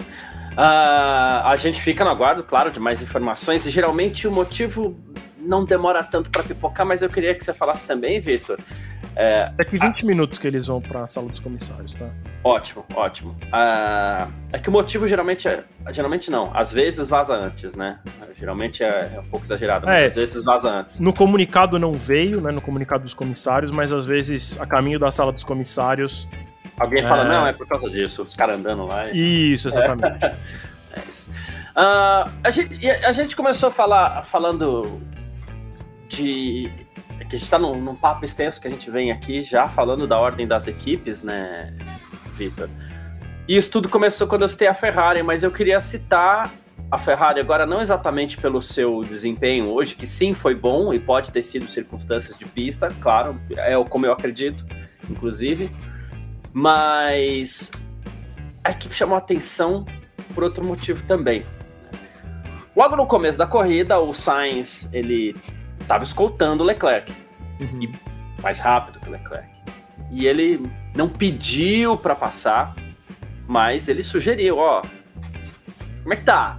Tô mais rápido. Na verdade, vou até, vou até te corrigir, se você me permite, Garcia. A Ferrari pergunta para ele como é que tá, né? Sim, sim, verdade, verdade, que, verdade. Que é um detalhe importante, que me parece que a própria Ferrari estava sentindo isso. Assim, a Ferrari, né, na verdade, o engenheiro dele, né? Uma Ferrari. Isso, é o engenheiro dele, ó, o, o, o, time Verstappen, é o time Sainz ali, o né? Time Sainz, isso. É. Aí, ok, aí entra a conversa, pelo menos na transmissão, dois, três rádios ali, e a Ferrari não libera o Sainz para passar. Tá bom. Se bem que eu acredito que se o Sainz estava mais rápido mesmo, ele puxaria o Leclerc junto, até por conta do DRS, teria sido bom para os dois, mas enfim, né? Acontece que mais para frente o Sainz é punido com 5 segundos, 5 segundos que inclusive acabaram fazendo falta depois para ele, porque se ele tivesse tido a possibilidade de passar o Leclerc mais para frente, enfim, é muito si aí, mas teria ajudado, claro, né? Mas ao mesmo tempo a Ferrari até que A vida bem, do Pérez teria sido mais difícil, né? A vida do Pérez teria sido mais difícil, né? Uh, e consequentemente até a do Leclerc teria sido mais fácil. Uhum. É não foi mal na estratégia Ferrari e trouxe um carro bom e chegou lá com os dois. Mas deixou esse senão aí, porque o Sainz fez uma bela corrida hoje, né? O Sainz fez uma bela corrida hoje. Acho que tanto pelo. Assim, a corrida em si, se a gente só olhar para as voltas em que ele estava ali sozinho, mas ele ficou o tempo inteiro perseguindo o, o, Leclerc, né, enquanto a punição ainda não tinha acontecido.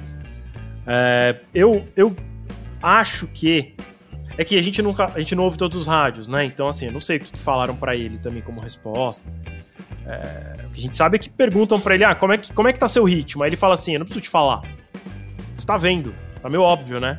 Dando a entender que, tipo assim, eu tô mais rápido que o Leclerc. Mas aí, aí a gente não ouve mais nada. E minha sensação é assim, será mesmo que ele estava mais rápido? Ou era o que, assim, o que mantinha ele perto era o DRS? Será mesmo que a Ferrari não deixou ele passar ou ele nem conseguiu chegar para passar? É... ou é isso, ou ele não chegou para passar porque não deixaram. A gente não tem certeza disso. É... Fato é que ele estava bem rápido, mas o que foi destaque para mim na corrida dele é a maneira com que ele se defendeu do Pérez. Né? E não só o Pérez, ele também teve mais alguém que, com quem ele brigou, acho que foi com o Norris. Em algum momento, que acho que depois da punição ele, ele volta atrás do Norris. Isso, isso, isso. É, exatamente isso. Ele faz uma ultrapassagem boa, ele tem uma boa disputa e depois ele segura muito bem o Pérez, usando muito a, a cabeça. É... Frio, né? Muito frio, assim. E pensando, tipo, vou tirar o pé um pouquinho antes da linha do, do, do, do hairpin pra eu ficar atrás dele para poder usar o DRS na saída. Mas eu dou o lado de fora porque aí eu saio por dentro com o DRS. É... Foi muito bem. Conseguiu segurar o Pérez que teoricamente não dava para segurar. E aí, quando de fato o Pérez acho que saca qual era a jogada do Sainz, ele também tira o pé e aí ele pega o DRS e passa. É, mas, sim, foi, foi uma aula pro Leclerc, né? Pra ver se o Leclerc aprende como defender, porque o Leclerc não sabe. Consegue. Vou nem é, usar a palavra que eu falei do Leclerc hoje. não, não, hoje não. E tem uma coisa, Gavi. É, o Sainz, cadê aqui? Tô... Ah, aqui. O Vinícius Pereira ele tá falando até desde o começo da live. Vinícius sempre muito participativo aqui, o que é legal pra caramba, por sinal. Né? Ele falou assim: o Sainz chorou tal, e terminou 16 segundos atrás. Se tá mais rápido, vai lá e passa. O Sainz, em alguns momentos dessa, dessa passagem dele pela Ferrari, ele conseguiu benefícios da equipe. E a gente lembra, inclusive, aquele grande prêmio da Inglaterra, onde ele saiu vencedor, sendo que quem era o líder era o Leclerc e tal, aquilo virou contra ele.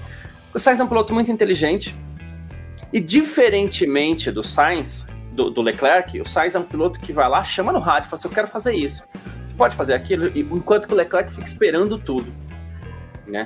Inclusive, quando a decisão é muito ruim, o Leclerc vai lá, cumpre, depois ele reclama. Né? Enquanto o Sainz faz o contrário, ajuda a equipe a ler a corrida. Só que aí, assim, ao mesmo tempo, ele tem essa moral toda, acredito eu, com a Ferrari, né? Porque ele também respeita as ordens da equipe. Eu acho que isso valeria para qualquer outro piloto, mas não para o seu companheiro de equipe. Ah, acho que tem informação, é isso, Vitor? Então vamos lá. É, já, já, a gente já volta nesse assunto. Boa. Desculpa, desculpa claro, claro. É, cortar totalmente o assunto, mas é o seguinte. É, não, vamos lá. O protesto é, entregue pela, pela Aston Martin é contra o resultado provisório da corrida. É, o protesto afirma que o número de carros que não foi penalizado. É, na verdade, o protesto afirma que, o, que houve um número de carros que não foi penalizado por ter é, extrapolado o limite. Tá? O, aí, até a própria, própria assim, o próprio documento diz: nesse meio tempo, os comissários ficaram cientes é, de uma, de uma, uh, uma existência grande de um número de voltas deletadas que só foram trazidas para atenção deles depois do recebimento do protesto.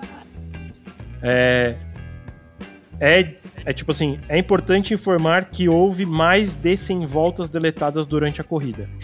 Então o que a Aston está pedindo é uma reconciliação de todas as voltas deletadas com as punições aplicadas. Aí eu vou tentar explicar o que, que é exatamente, tá?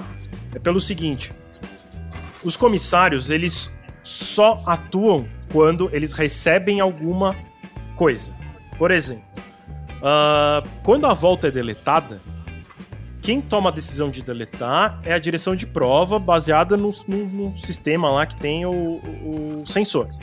Então a volta é deletada automaticamente.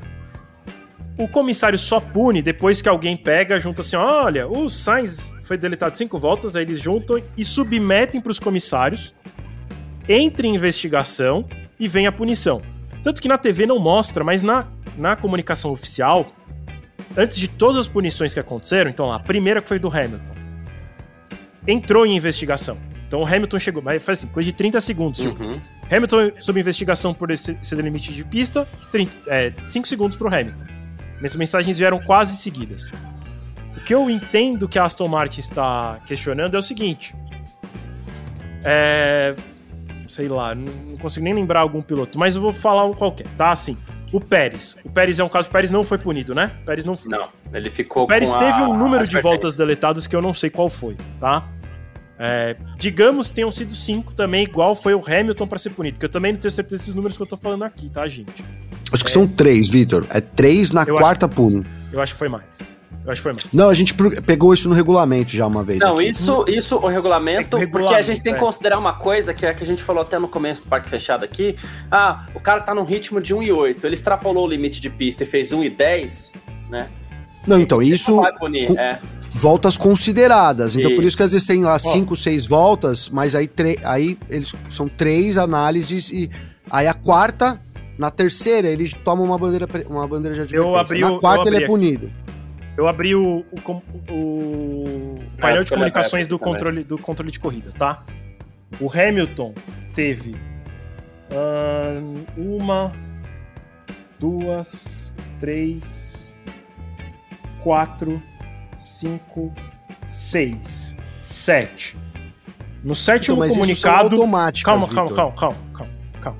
No Automáticas. sétimo comunicado É, é de volta cor. deletada, ele teve a bandeira preta e branca dada. Aí depois ele ainda extrapolou mais uma, duas. E aí punido. Aí ele, puni, ele extrapolou mais duas e foi punido. Por isso assim, é- Não, mas isso no sistema automático, né? Sim. Aí, como você disse, isso vai para uma análise. é, Isso é regulamento, cara. Você pode ver que do Tsunoda, ele na segunda saiu até um número, 7. Por quê? 3, 6. Na sétima ele tomou a segunda penalidade. Se ele levar vantagem na volta. Se, se eles analisarem, porque o computador exclui automaticamente. E É. aí vai para essa análise para ver se houve uma vantagem. Os comissários analisam situação por situação. E aí na terceira aplicam a advertência. Na quarta é 5 segundos. E isso se complementa numa segunda fase que aconteceu hoje com o Tsunoda. eu quero, eu quero Pode fazer uma que o piloto- correção. a- Pode ser que o piloto tenha 20 voltas deletadas e não seja punido, porque às vezes ele errou só e Exato. não ganhou tempo. é. Exato. Então, mas aí duas coisas, tá? Só, só- a primeira é, eu, eu vou me corrigir porque eu tava. Porque tem uma informação aqui no computador que me confundiu. Na verdade, foi uma. É porque tem uma informação que é next lap. Quando ele é. Quando ele Uhum. extrapola na 10, ele também perde a volta seguinte. Só que eu acho que a só conta da uma reta vez. dos boxes. Isso da É. curva 9 não, na curva 10 Na sim. curva- Isso, então, ó, o Hamilton na verdade teve uma, duas, três. É, então foi isso. Ele teve três, tomou um aviso, na quarta ele teve a punição, como o Gavi falou. Então é isso mesmo, É Gavi. isso. É isso. Aí o que, o que que eu acredito que estão protestando? Que devem ter tido outros pilotos que apareceram mais de três vezes no Race Control que não foram punidos. Eu, eu entendo que é isso que aconteceu de Eu entendi isso também. da da- da- da- do protesto da Aston Martin.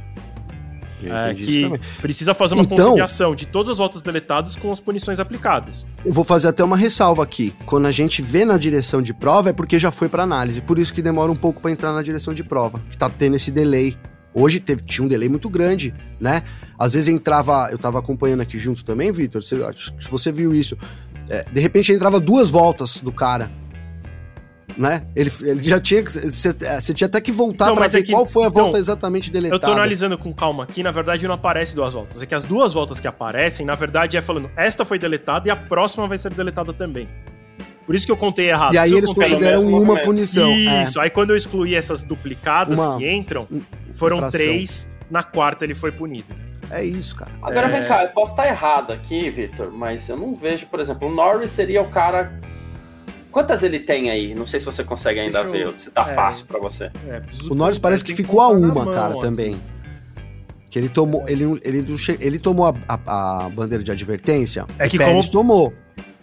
O Norris acho que não chegou a tomar bandeira, não. Não, não chegou. É, não, É, e assim, Pérez até pra tomou. contar pro pessoal, como eu acabei de falar, foram mais de 100 voltas deletadas. Então eu tô caçando aqui. É, não. É, nossa, só o Vitor mesmo Porque, pra porque achar vem uma a uma aqui. Chances, Eu ainda, eu ainda não falar. achei nenhuma, pra ser bem sincero, sobre o Norris. É que eu acho que foi mais pro fim da corrida. Eu, eu peguei desde a primeira volta aqui pra olhar. Claro que a Red Bull, a Red Bull não, a Aston Martin vai, vai protestar por algo que a possa favorecer. Mas o Stroll ficou no limite também. É, o Gasly terminou a 1.3 e o Gasly foi punido. Talvez perdesse 10. né? É, caso fosse punido de novo. O Gasly foi punido, né? De ter certeza. Foi. O Gasly foi, punido, sim. sim. É, o Norris eu só achei uma por enquanto, tá? Já tô chegando perto do fim da corrida. É, eu perguntei isso porque eu também só achei uma do Norris aqui. Eu Pode ser, hein, Garcia, Garcia, o Garcia, acho que você matou aí, hein, velho. É o, pode ser o Gasly Achei segunda aí, do véio. Norris. Tá, é, duas do não, Norris. Eu já não tinha achado uma segunda. Norris teve duas, então é isso. Nem tomou bandeira preta e branca. É. é, que aí, é que aí eu já também não sei. Bom, enfim, não sei. É. Desculpa. A gente entra também num, numa, numa de ficar especulando muito aqui. Porque é isso, eu também não tenho certeza absoluta que. É, quando falam de 100 voltas, todas as 100 voltas estão aqui no Race Control, se, se tem alguma outra num outro documento. É, eu acho que ainda não chegou o documento consolidado. Não. E outra, eles vão avaliar 100 voltas, eles vão ver, ver imagem de 100 voltas, é, eles vão analisar se teve vantagem em 100 voltas, e mais de 100 pode ser 199, né? É, isso vai demorar. Vai demorar. vai. Você vai entrar ali na, na segunda-feira ali da, da, da, Spielberg fácil, hein? Com é. certeza. É, agora é o isso, cara. vai ser na sala dos comissários. Isso, o after vai ser lá. Agora, se é isso, também é um absurdo, porque a gente cobrou na sexta-feira, na sábado, isso aqui, né? Se, o, se você tem um sistema, e aí tal, e aí o sistema, que é o que tá aparecendo aí, aí o sistema acusa mais e você não pune, então é uma falha muito grave também, né? E aí, Aston Martin tem, teria, né? Se for é, é esse o caso, razão também. É. Porque se o sistema diz, você tem que aplicar, igual o que, tá, o que tava acontecendo. O sensor, passou pelo sensor, acabou. Não tem. É, o que eu vou dizer, gente, é assim, ó. É que o, que, o documento que eu li para vocês é o documento dos comissários. Então, assim, aparentemente, deve rolar alguma mudança mesmo. Porque, assim, ó. A Aston Martin protesta. Né, então, assim, né? Pra explicar também pro pessoal, é tudo como em cartas, né? A equipe manda uma carta para a direção de prova para os comissários, e aí, enfim, tem essa comunicação. É... E aí, o que eu li para vocês em relação ao protesto e o motivo é um documento que os comissários mandam para todas as equipes. Então, assim, está de os comissários para todas as equipes e todos os oficiais. Então, aí o, o comunicado fala, né? O protesto foi entregue pela Aston Martin, Aramco, Cosignan, é, F1 Team against é, contra o resultado provisório da corrida. O protesto afirma que tem um, há um número de carros não penalizados por, por quebra do regulamento. E aí, eles admitem assim, neste meio tempo, e aí o meio tempo, né, entre, entre o fim da corrida e a carta que eles soltam, só neste meio tempo, os comissários ficaram sabendo da existência de um grande número de voltas deletadas, é, que só foram trazidas para a atenção deles depois do recebimento do protesto. E aí eles dizem que a direção de prova pede para que eles façam uma reconciliação de todas as voltas deletadas com as punições aplicadas. Ou seja, Ou seja aparentemente. Ah, não, e assim, aparentemente, descobriram, eles mesmos já descobriram coisa para terem soltado o comunicado desse jeito, falando assim: olha, só agora a gente ficou sabendo que teve um número de voltas deletadas que a gente não tava sabendo. Sim, sim. E aí a direção de prova pede para eles conferirem, é porque, assim, não, se, se fosse alguma coisa que eles têm certeza que não rolou nada, só iam falar assim: ah, eles estão protestando porque teve gente que foi. que eles acham que não foi punido. Só que no próprio documento eles já falam que nesse meio tempo eles ficaram sabendo. Apareceu voltas, voltas né? É. É, apareceram voltas. É. É. Então, é, eu acho que eu, o resultado do GP da Áustria vai mudar e vai demorar para mudar. E vai demorar, esse é. Vai. Esse é o ponto. Ah, então a gente aguarda, claro, se der tempo. Assim, ó, só para contar para todo mundo também, é, Verstappen e Leclerc, que, que eu me lembro, não, acho que o Verstappen teve uma volta deletado, acho que o Leclerc eu não lembro de nenhuma. então assim, só para é também para contar pra galera, tipo, também não me lembro do Alonso. Vai mudar, mas a gente vai mudar, tipo assim, ó, quinto colocado, sabe? Assim, é que vai mudar o vencedor da corrida. Pelo menos das informações que a gente tem. A não ser que tenham voltas deletadas que não foram sinalizadas no computador pra gente. Ah, que aí pode ser. É, boa. é que aí. É. Uh, acredito que a gente não vai ficar sabendo do resultado ainda durante essa edição do Parque Fechado, mas você fica ligado lá no Mania.net. Leclerc só uma. O Alonso teve também no começo. só uma. Boa. Então é isso. Lá no fmania.net você fica lá dando refresh, ou então baixa o aplicativo que pode receber ali alguma notificação, alguma coisa assim. Caso o resultado mude, você fica sabendo. Que vai demorar um pouquinho, tá? Voltando aqui, Gavi, a gente estava chegando lá no, na questão do Sainz né? É, e, e, eu falei que muitas vezes ele tem esse respeito da equipe também, e a equipe entende quando ele solicita uma estratégia, por exemplo, muitas vezes porque ele é o cara que, beleza, ele pode ir para cima de quem for, mas ele não vai para cima do Leclerc também se a equipe falar que não, né? Então é. o, o Sainz fez a parte dele, e muito bem. Talvez por isso ele seja um piloto que conquiste esse respeito, né? É verdade, você tem razão. Eu, eu até sou, eu tô, sou do time do Vinícius Pereira e eu acho que ele tinha que ter partido para cima se ele tinha mesmo rendimento, e tinha, no começo da corrida ele tinha, ele estava mais rápido, é, antes mesmo do DRS ser acionado, ele já estava muito perto do, do, do Leclerc. Então, é, e, e, cara, só que faltou ali aquele, né? Se você tá rápido, você tem que passar. Mas ao mesmo tempo, você tem razão, Garcia, né? Às vezes uma atitude ali impensada poderia custar muito caro para uma Ferrari que, meu, até aproveitando para falar da Ferrari, hoje foi, sem dúvida nenhuma, a segunda força, né? Ali, é, com, né, tem novas atualizações. É bem verdade que o circuito de, de, do Red Bull Ring ali, né, ele é muito diferentão, né, em termos de, da, da temporada.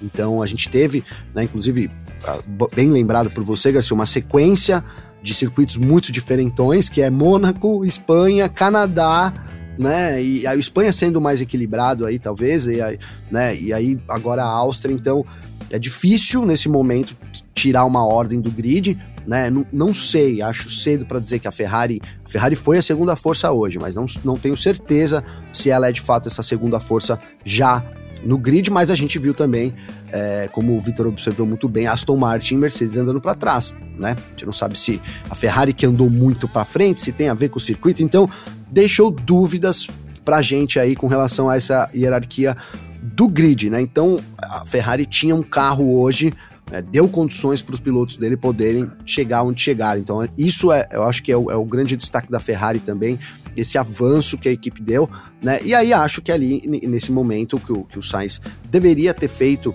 né, na minha cabeça, ele, se tivesse mais rápido, ele deveria ter feito a ultrapassagem. Isso determinou muito da corrida também, né? O Sainz ter ficado preso ali no Leclerc, depois ele foi para a parada do safety car virtual e ali ele por pouco não afundou a corrida dele né? Mas também conseguiu ganhar o destaque, né? Acho que não fosse aquele double stack lá que, que ele ficou preso atrás, então, né? Do, do, e a Ferrari deu uma vaciladinha ainda no Charles Leclerc, né? Demorou um pouquinho a mais, ele perdeu várias posições. Né, então acabou tendo uma corrida ali muito boa, desafiou os pilotos, né, desafiou o próprio Verstappen, tá, claro, com as armas que ele tinha, e a gente sabia que é, não tinha como ele, ele, ele ganhar aquela batalha, mas lutou até o fim, né? Eu acho que isso é, é, vale muito quando a gente está falando ali de carro de corrida. Ele valorizou a própria ultrapassagem, né? Quando o piloto se defende por um lado e se defende por outro, e, é, quando o cara ultrapassa, valoriza mais. Quando o cara, é, né? Tô até falando aqui mesmo do Leclerc, né? Quando, comparando as ultrapassagens aí do, do Verstappen sobre o Sainz e do, do Verstappen sobre o Leclerc. Então o Leclerc defendeu uma hora, uma outra, e, e ali na, no momento crucial, ali na curva 2, ele acabou deixando a parte de dentro, facilitou. Então a, até a ultrapassagem ficar feia, né? Se ele tivesse ficado por dentro, o Verstappen teria ter ido por fora. Eu acho que, é, enfim, é inevitável, né? Hoje com, com o conjunto Red Bull ali, do, principalmente do Verstappen, mas poderia ter valorizado um pouco mais.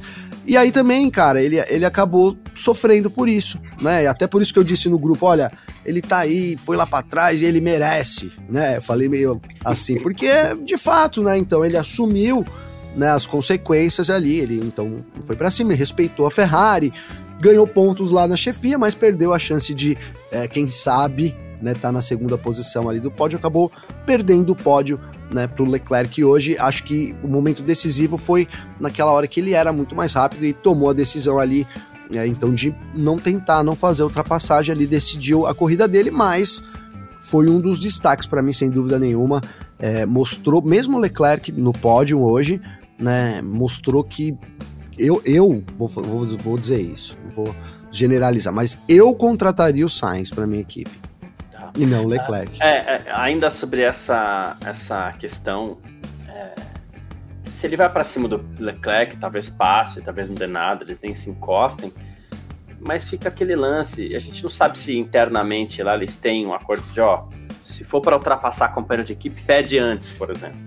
Ah, sim, né? tem com certeza. Antes. Aí o cara vai e passa. Porque muitas vezes é fácil aqui do lado de cá a gente falar assim, ah, por que, que ele não passou? Não, com certeza. Aí vai, e passa, aí depois, na hora que ele chega no box, fala assim, ó, legal, parabéns, boa corrida, mas. Oh. Aí na hora dele cobrar uma estratégia lá na frente, o cara vira e fala assim, e ele é um cara que cobra, o cara vira e fala assim, ah, de que adianta, né?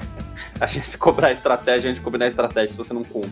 Então, você vai lá e passa, né? É. Agora, a gente teve isso já acontecendo na Fórmula 1, inclusive o Senna com o Prost, não é? Teve isso daí que rolou, não vai passar e passou, e aí o pau comeu, né? Porque tem essa combinação na equipe mesmo, né? A gente sabe disso. Mas a gente aqui também tá pra criticar, né, Garcia? A verdade é essa, cara. É, e, e, decidiu a corrida dele, então não tem como, né? É isso, né? Foi, foi a escolha. A, a, até me lembrou, a gente tá chegando, a próxima corrida é o GP da Inglaterra, né, em Silverstone, e foi quando a Ferrari frustrou também o Leclerc ali, dando ali a vitória pro Sainz, né? Chamando Sim. ali, privilegiando o Sainz naquele momento, né? Eu não vou Mas dizer que privilegiou o Leclerc hoje, né? O Leclerc tava na frente, etc e tal, né? É isso. Mas ele foi responsável pelo momento mais bonito da corrida, né, Vitor? A disputa com o Pérez. Ah, sem dúvida. É, é, pelo menos, pelo menos assim, do mais bonito barra importante, né?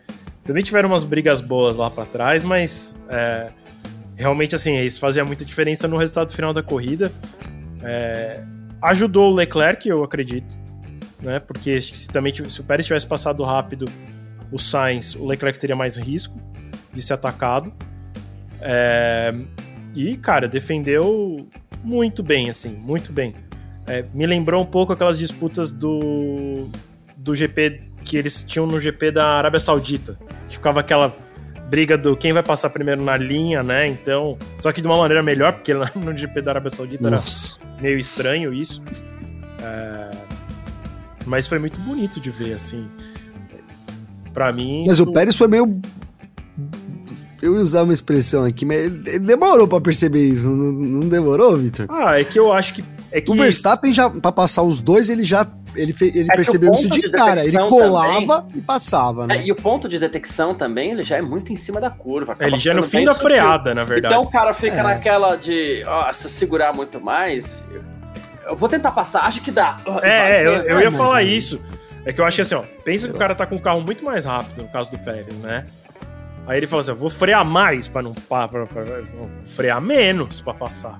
E aí Mas eu nessa... acho que aí divide os gênios dos Bons ah, pilotos. mas ninguém, ah, mas ninguém falou que o Pérez é gênio também, né? Não, não, eu sei que vocês não. Eu só tô chamando a atenção para eu já isso. o balde já. É, né? Só estou chamando a atenção para isso. Porque ali, pô, primeira vez, aí segunda, terceira. Ele demorou, ele Mano, demorou. Cê, foi na quarta tentativa. Você não tá percebendo que o cara tá sendo. cola no cara e aí passa na outra perna. Mas foi, mas foi bom que privilegiou a gente com essa disputa Sim. aí, roda a roda, né, cara? Mas eu achei que faltou um pouquinho ali de.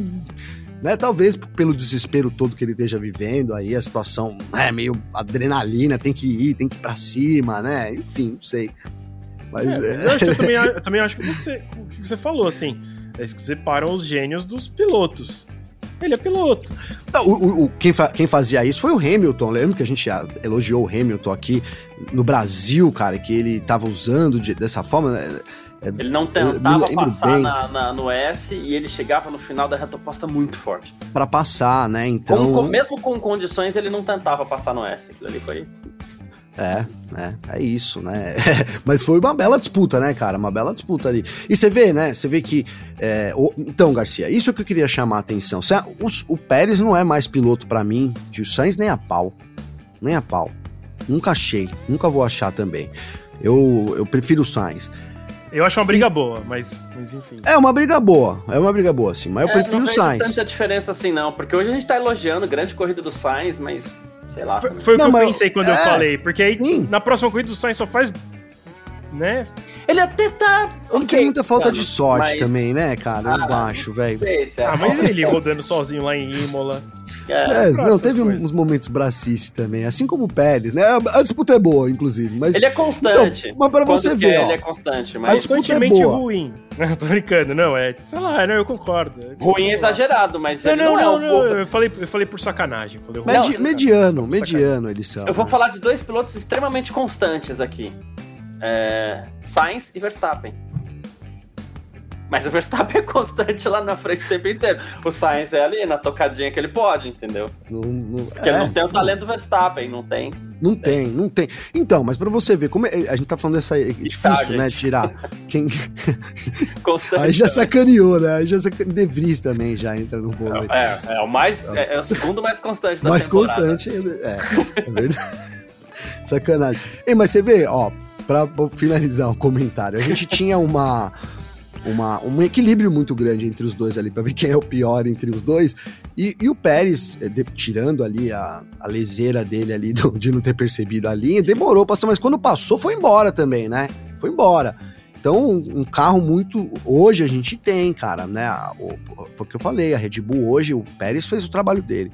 Tivesse largado em oitavo, cara, a gente teria tido uma dobradinha Red Bull, né? Um final de semana ali carimbado, né? E, e o Pérez voltando a fazer o trabalho dele, né? Se Então, não tivesse o, sa- o safety car virtual, acho que ele teria chegado em segundo. Tive- todo mundo ia ter que parar, todo mundo ia ter É. que gastar mais tempo nos Boa. boxes do que ele gastou. Ele já Verdade. teria terminado em segundo. é verdade. Mas, é- verdade. mas eu concordo, Gabi, ajudou com o que você falou. Ele fez o que se espera do segundo piloto da Red Bull, Sim. que era o que o Bottas fazia. Né, A, gente, Sim. a gente chegou também a falar sobre isso, né? Que o Bottas. Eu, eu acho o Pérez melhor do que o Bottas. Você acha? Eu acho. Eu não Eu acho. acho. Eu acho. Você É que eu acha acho melhor? que- É Eu que eu acho que, tipo assim, ó, o Bottas ele é o cara que senta lá e vai fazer só a corrida lá pra chegar em segundo e tá bom. É mais constante. É, ele é constantemente. Sabe por quê que eu não acho? Pelo, pelo tempo da Williams, cara. Eu acho que na Williams o Bottas pilotou já mais do que o Pérez pilotou em qualquer Mas eu acho que o, mas é que eu acho que o, o Bottas pilotou na Williams mais do que ele pilotou na Mercedes. E eu acho que o Muito Pérez mais. pilo- E eu acho mais. que o Pérez pilotou na Sauber mais do que o Bottas na Williams. É, um foi o começo do Pérez, foi o que manteve até é o que tá E mantendo esse, ele. o Williams foi o E andava bem na Bottas, Force né? India também, não, não mais recentemente, mas Ele também era- é na médio. Force India. É, eu Médio, quis comparar com a bem carreira. porque. É, deu- deu- anda- diz assim, andava bem perto do que o carro também entregava, né? Sim, sim. O começo de carreira É do. Pérez ali na Sauber. É uma briga boa, a outra briga boa. Eu fico com a o. Bottas. Mas eu confesso que dá uma disputa boa aí. Que o pessoal podia comentar aí pra gente ver, né? O pessoal tá só Pérez, ouvindo aí, ninguém é, comenta. ou- saber. Tema do dia, Pérez ou Bottas, ó? Pérez ou Bottas, a gente já falou qual mais foi agora aqui. E era Sainz e Pérez ou Pérez. Sainz. Né? Pérez, Sainz e né? Pérez. Ó, Quem é melhor e pior? Pirelli foi o primeiro a responder, ó. Pe- Pe- Bottas consegue ser mais passivo que o Leclerc. Já- É, então, pe- então. Pelo jeito, a resposta dele é, é Pérez, né? É, ó, o Vinícius Pereira, dois leões de equipe, equipes Não, pequenas. Isso aí, é, é isso. É isso. Não tem, não tem jeito, é, é nenhum grande. Cara, agora que eu entendi o que é de vidro que o pessoal tá falando aqui, é o Devry, cara. É o De Vries, é. De Vries, Vocês são pô. sensacionais. O... E a Juliana, ó, Sainz melhor que Bottas, que é melhor que Pérez. Tá, é, tudo bem. É, eu ficaria Mas com a sequência Sainz. Pérez, Bottas. Eu também. Ela até falou aqui que o Pérez tem uns brilhos, mas quando afunda, afunda muito, e é verdade. É, então, é que eu acho que essa é a diferença do, Mas o Pérez tava do Sainz e hein, Pérez gente, para o. Bottas. Eu acho que o Pérez é. cons- O, Ah, olha o um Bottas é desempate bom constantemente- aqui, ó. Elton Moura, o Pérez dificultou pro Hamilton quando precisou e o, Bet, o Bottas não fez nada com o Verstappen. né? Isso aqui é um bom desempate, hein? É, é um bom argumento. Esse, Foi bem, esse, esse balanço júri aí. hein? Esse- quando É, essa chega, hora que o júri fala, fica assim, hum, É, bom, hum, caramba. Precisamos de mais duas É, horas. eu, eu concordo agora. com o que o Neto Boy tá falando aqui, ó. Pérez é mais piloto que o Bottas, mas o Bottas fazia um trabalho mais constante. Mas na boa, né? Fazia quando tava. Ok, aquela Mercedes de Ah, é, é, é. 2020. Que, que pra mim é o carro que a Red Bull tem agora, tá? Por isso que eu tô falando assim. É, hoje a gente viu que o Pérez tem que fazer. Que era o que Tá, o Bottas justo, fazia. Tipo, pô, tem um carro tão superior e o cara fica, não consegue passar por quê? Três? Pô, não é possível, né? Ninguém concorda comigo que é o Bottas. Ninguém concorda comigo. Não, é, não vi ninguém. eu tô tentando procurar aqui. Ninguém concordou comigo. Mas eu ainda gosto mais do Bottas, cara. De verdade. De verdade. não, eu, eu, não é que eu não gosto do Pérez. Pérez é bonitinho, é fofinho, o pai dele lá. Eu acho legal, cara. Tem o México por É, eu trás. gosto do pai do Pérez. O Pérez, É. gosta do Pérez, né? É, E, e por outro lado, o, o Bottas fica mostrando bumbum, né? Eu, eu- eu prefiro muito mais o Pérez, mas eu, eu- na época do, do- da Williams, cara, sabe o que eu acho? O, o Williams, cara, o Bottas afundou Massa.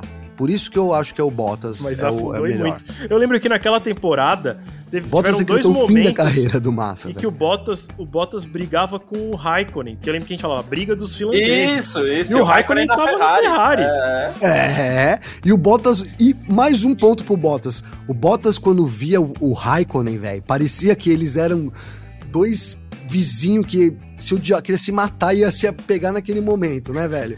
Porque era impressionante como se transformavam os dois também, né? Eles bateram, acho que eu. Bateram. duas vezes. Algumas vezes. Ó, um voto Ah, pro, o- pro Bottas aí. Opa! O Elton Moura, pronto. Né? E, e aí o pessoal lembrando aqui. Não, eu gosto do Massa, viu, gente? Eu Eu gosto gosto do Massa, Massa achei ele muito profissional. Gosto muito dele. Acho gosto Mas mais. que foi um, do- um dos que falou que o Verstappen não merecia estar na Fórmula 1. sem citar nomes, hein, Garcia, mas dos brasileiros que estiveram na Fórmula 1 e eu tive a oportunidade de conhecer pessoalmente, o Bottas é quem eu mais gosto. Ó.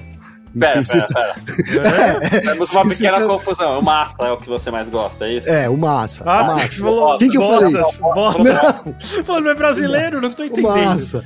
Meu Brasileiro Deus, o é o Massa. o Hamilton, não Bottas. Eu né? gosto muito do Massa, cara. Gosto, acho ele muito profissional, acho muito, muito legal.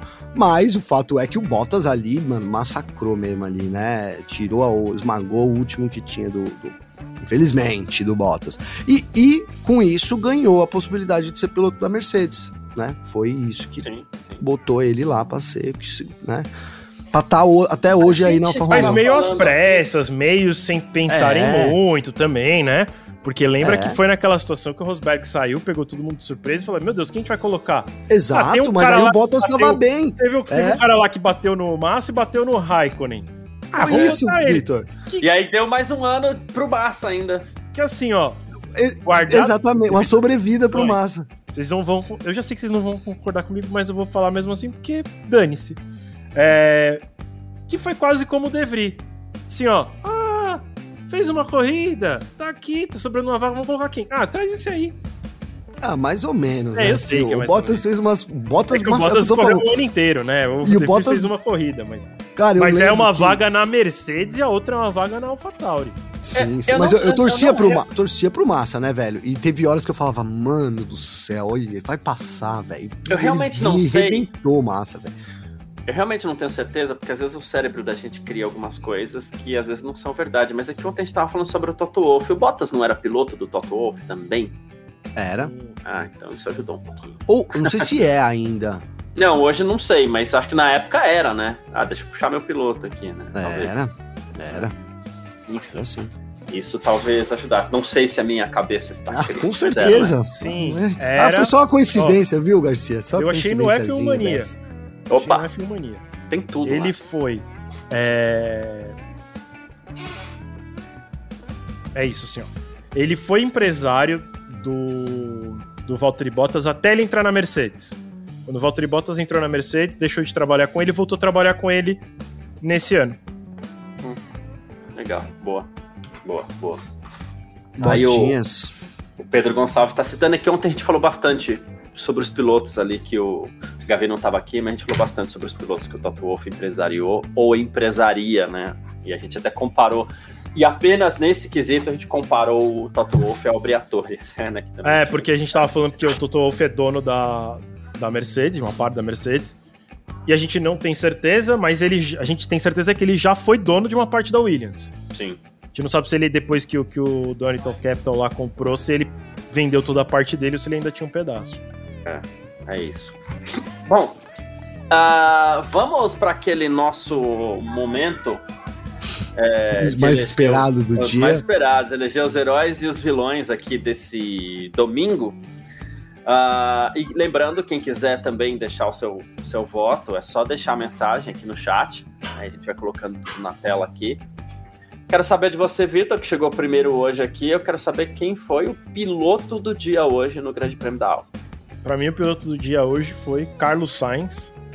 É, pela corrida que fez, não tanto pelo resultado, porque no fim, né, largou em terceiro e terminou em quarto, é negativo. Né, ele foi uma posição para trás. Mas fez uma bela Boa. corrida, soube defender bem, como eu, como eu brinquei, deu uma aula pro Leclerc, é, porque o Leclerc deixou o Verstappen passar, basicamente, enquanto o, o Sainz foi mais combativo. Então, é, eu gostei muito da corrida do Sainz, mas eu não posso deixar de citar o Norris, fez uma boa corrida também. É, o Verstappen, que ganhou, também não dá pra não, é. deixar de citar. É, para mim, esses caras hoje se destacaram bastante. O Pérez veio lá de 15. Finalmente, ele. Acho que talvez pela. Excluindo as corridas que ele ganhou, tá? Vou pensar assim: as corridas que ele não ganhou. Acho que foi a primeira corrida que ele fez como deveria ter feito, que é ser rápido é, com o carro com, como Verstappen, né? Tipo, ele. E aí vem essa história da constância, né? Ele ganhou, beleza, mas aí também quando ele não ganha, parece que ele. Se não é pra ganhar, chega em último, né? Então, mas hoje fez uma boa corrida. É, se ele conseguir é, manter esse ritmo, ele acaba ficando consolidado ali na vice-liderança do campeonato. Ele é vice-líder, de novo, acho que mais pelas corridas que ele ganhou do que pelo restante das outras corridas. É, mas se ele conseguir entrar nesse ritmo, aí fica fácil o vice-campeonato para ele. Boa. Ah, Boa. O Pedro Gonçalves está perguntando se o Norris ganhou oficial. Oficial é o nosso né? A votação oficial é a nossa, mas é que Vamos a Fórmula ver, 1, já, já vai É, sair. a Fórmula 1 também faz uma votação lá e a gente não liga. A gente não, não deixa Boa. eles fazerem, mas ó, a votação oficial é a nossa, tá, Pedro? E nada a Fórmula 1 o Norris ganhou, tá? E, então é... 1x0 pro, pro, pro Sainz no oficial. No oficial tá 1x0 pro Sainz. Gabi, pra você, o piloto do dia hoje. Cara, eu acho que o Vitor já falou do, do Sainz, então, né, poxa, mérito total. Aí o Norris também fez uma baita corrida, né, pra calar minha boca aí, bem feito para mim. Tenho criticado muito mesmo o Lando Norris, né, o próprio Carlos Sainz também. É, eu ainda acho que o Leclerc fez o dever de casa hoje, não me convenceu ao ponto, né, de, colocar nessa lista dos que estão querendo é, calar-nos aqui, hein, Garcia, de esfregar na nossa cara aí que são pilotos que podem realmente brilhar aí ainda. É, mas é isso, brincadeiras à parte, eu acho que o destaque do dia foi um desses, né? E aí, mérito total para ele, que falei que ia cada vez afundar mais, hein, Garcia? E agora renasceu aí. É Sérgio Pérez, né? Fez uma baita corrida, ali largando lá de trás, P13, se eu não me engano, né? Foi aí. Então, fez 15, uma baita corrida. P15, 15 né? Então, esperado, claro, também, mas a gente sabe da dificuldade que o Pérez está passando e etc. E sim, eu brinquei aqui da gripe, Bem mas, doente, pô, né? É, faz uma diferençazinha, assim. Eu queria dar esse destaque hoje pro Sérgio Pérez, cara. E ó, e, e alguém falou aqui uma coisa muito, muito bacana, né? Porque tava difícil pro Verstappen hoje ganhar o destaque do dia, mas ele, cara, não fosse o, o que o Pérez fez, por, pelo que ele fez na última volta, eu teria dado o destaque do dia para ele, que foi ter bancado tudo lá, falado, ah, eu vou entrar no box aí, 24, é, é 24 segundos, eu boto pneu, aquilo foi muito legal, cara. Achei que aquilo mostra o que a gente quer na Fórmula 1. Que Bem é lembrado, Gavi. O cara ganhar tem, o tempo todo tem que ganhar, tem que andar na frente, tem que fazer a melhor volta. Ah, mas não precisa de um ponto, mas eu quero um ponto, porque esse final de semana tem, né? São 29, 29 pontos aqui. Enfim, e eu quero ganhar esse ponto aqui também. Tá lá pra competir, dá pra ganhar mais um? Vou ganhar. Vou ganhar, vou tentar. E a Red Bull fez bem feito também, né? Assim, Tipo, Foi o melhor pitch do, do, do, do dia, né? Corrida. Muito louco. Muito tipo... louco, cara. Muito louco. E outro, o pessoal, ah, mas pode dar um problema de pitch. Então, se der, meu amigo, aí é azar é de vocês, porque eu tô aqui, tô pilotando no limite, tô fazendo o meu máximo. Né? Tô dando aqui das tripas coração. E aí eu vou no pitch, vocês vão errar. Então, se errar, acabou a corrida. Acho que ele jogar essa responsabilidade também é, é, mostra, assim, uma liderança muito grande dele e também uma confiança muito grande né? Tipo, meu, vou jogar pros caras porque, pô, é, os caras é, vão Se ele não então, confiasse, então, assim, ele não ia também, né? Não ia. Falar, é, vou correr esse risco. O cara confia. É isso, é, assim, então, o casamento tá muito, muito bem. Muito, muito. Daí é todas as corridas mesmo aí, daria pra gente dar esse destaque positivo pro Verstappen, né? É isso. O fato é, é esse. É, e eu fiquei pensando, porque para mim, é, eu queria destacar também quatro pilotos, e eu queria fazer inclusive uma, uma menção honrosa que o pessoal também tá falando. O álbum, mais uma vez, perto dos pontos ali né? É, então, e o álbum está guiando bem nessa temporada, Tá né, mesmo. Com, com, a Williams, então vale. É um piloto que eu gosto. Eu sei que ele também não é gênio, não tá entre os melhores, mas é um piloto que eu gosto. Eu gosto muito do, do Alex Albon.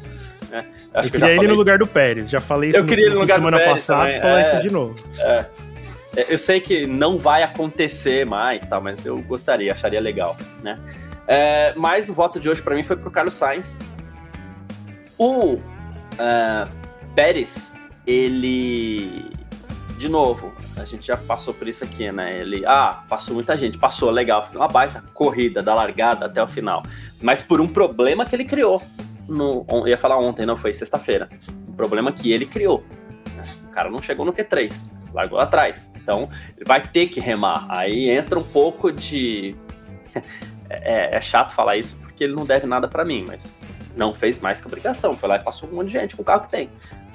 Então, meu voto Sim, de hoje vai para o Carlos Sainz, muito rápido no começo da corrida.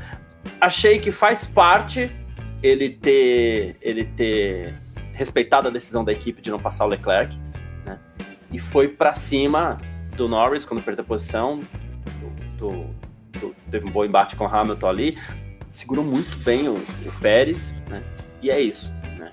Ah, ah, menção honrosa para o Leclerc também, vamos ser justos, a gente está sempre puxando o pé dele, mas fez uma corrida consistente não foi ameaçado por ninguém. Verdade. Não é tão comum assim, né? Mas, mas ok, acho que vale essa menção honrosa, porque a gente, pelo fato da gente pegar muito no pé dele, acho que a gente tem que fazer as menções devidas aqui também. E, Perfeito. bom, vocês sabem que ontem eu não estava em São Paulo, estava apresentando, ontem em sexta eu tava, apresentei parque fechado lá de, de Ribeirão Preto, onde eu estava.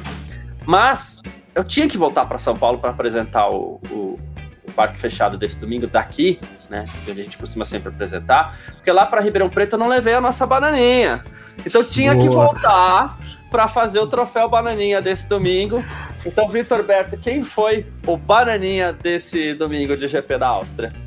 Para alegria do chat, é o Nick De Vidro.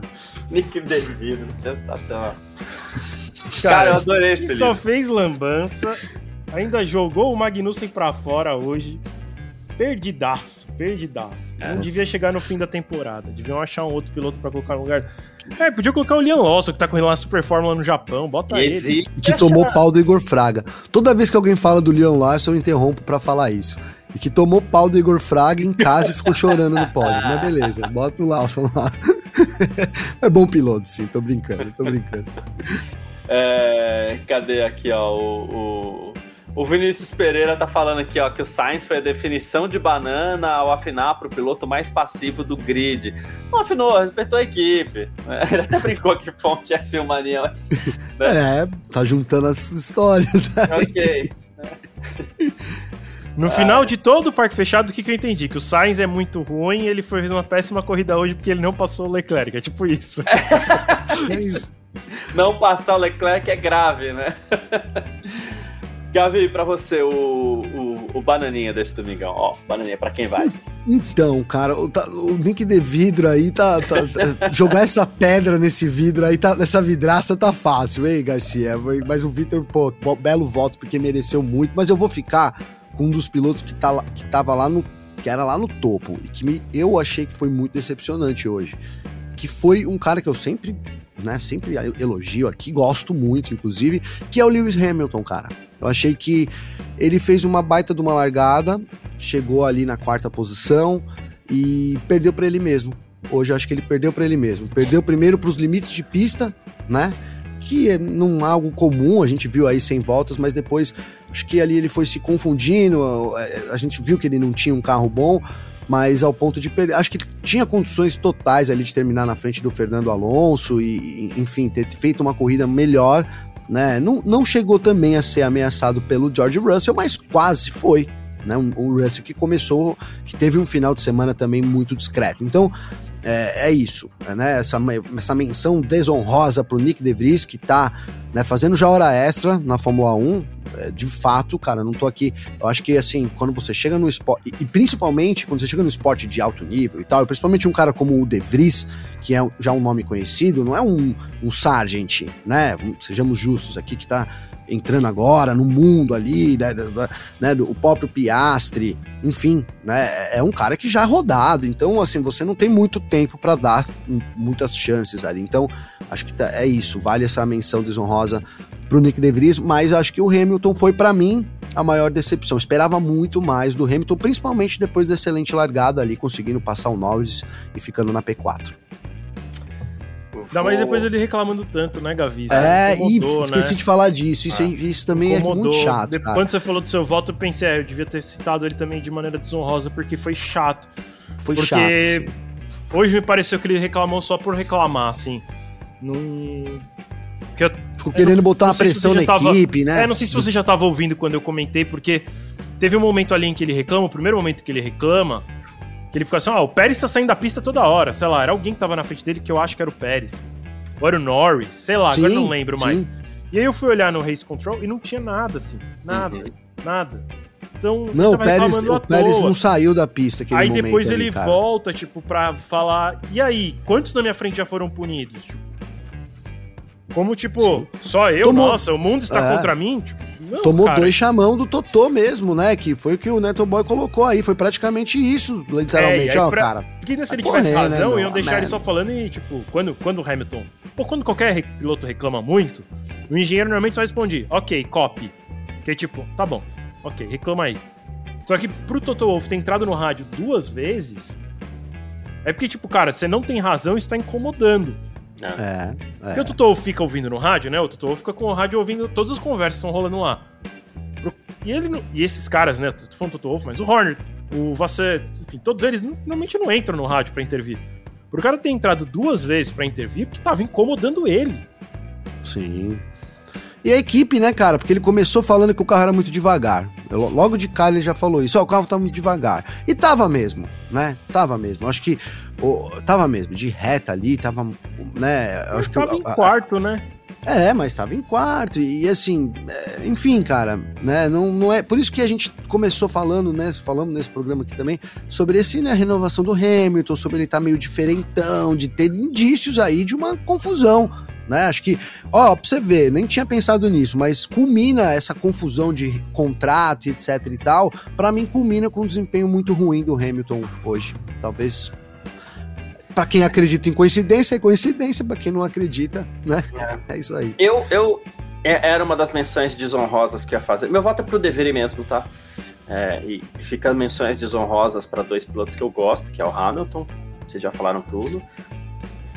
E aí, pode parecer até estranho, porque aí, pô, então será que não era o carro? Mas eu fiquei com a impressão que não. Achei o Russell meio apagado mais uma vez.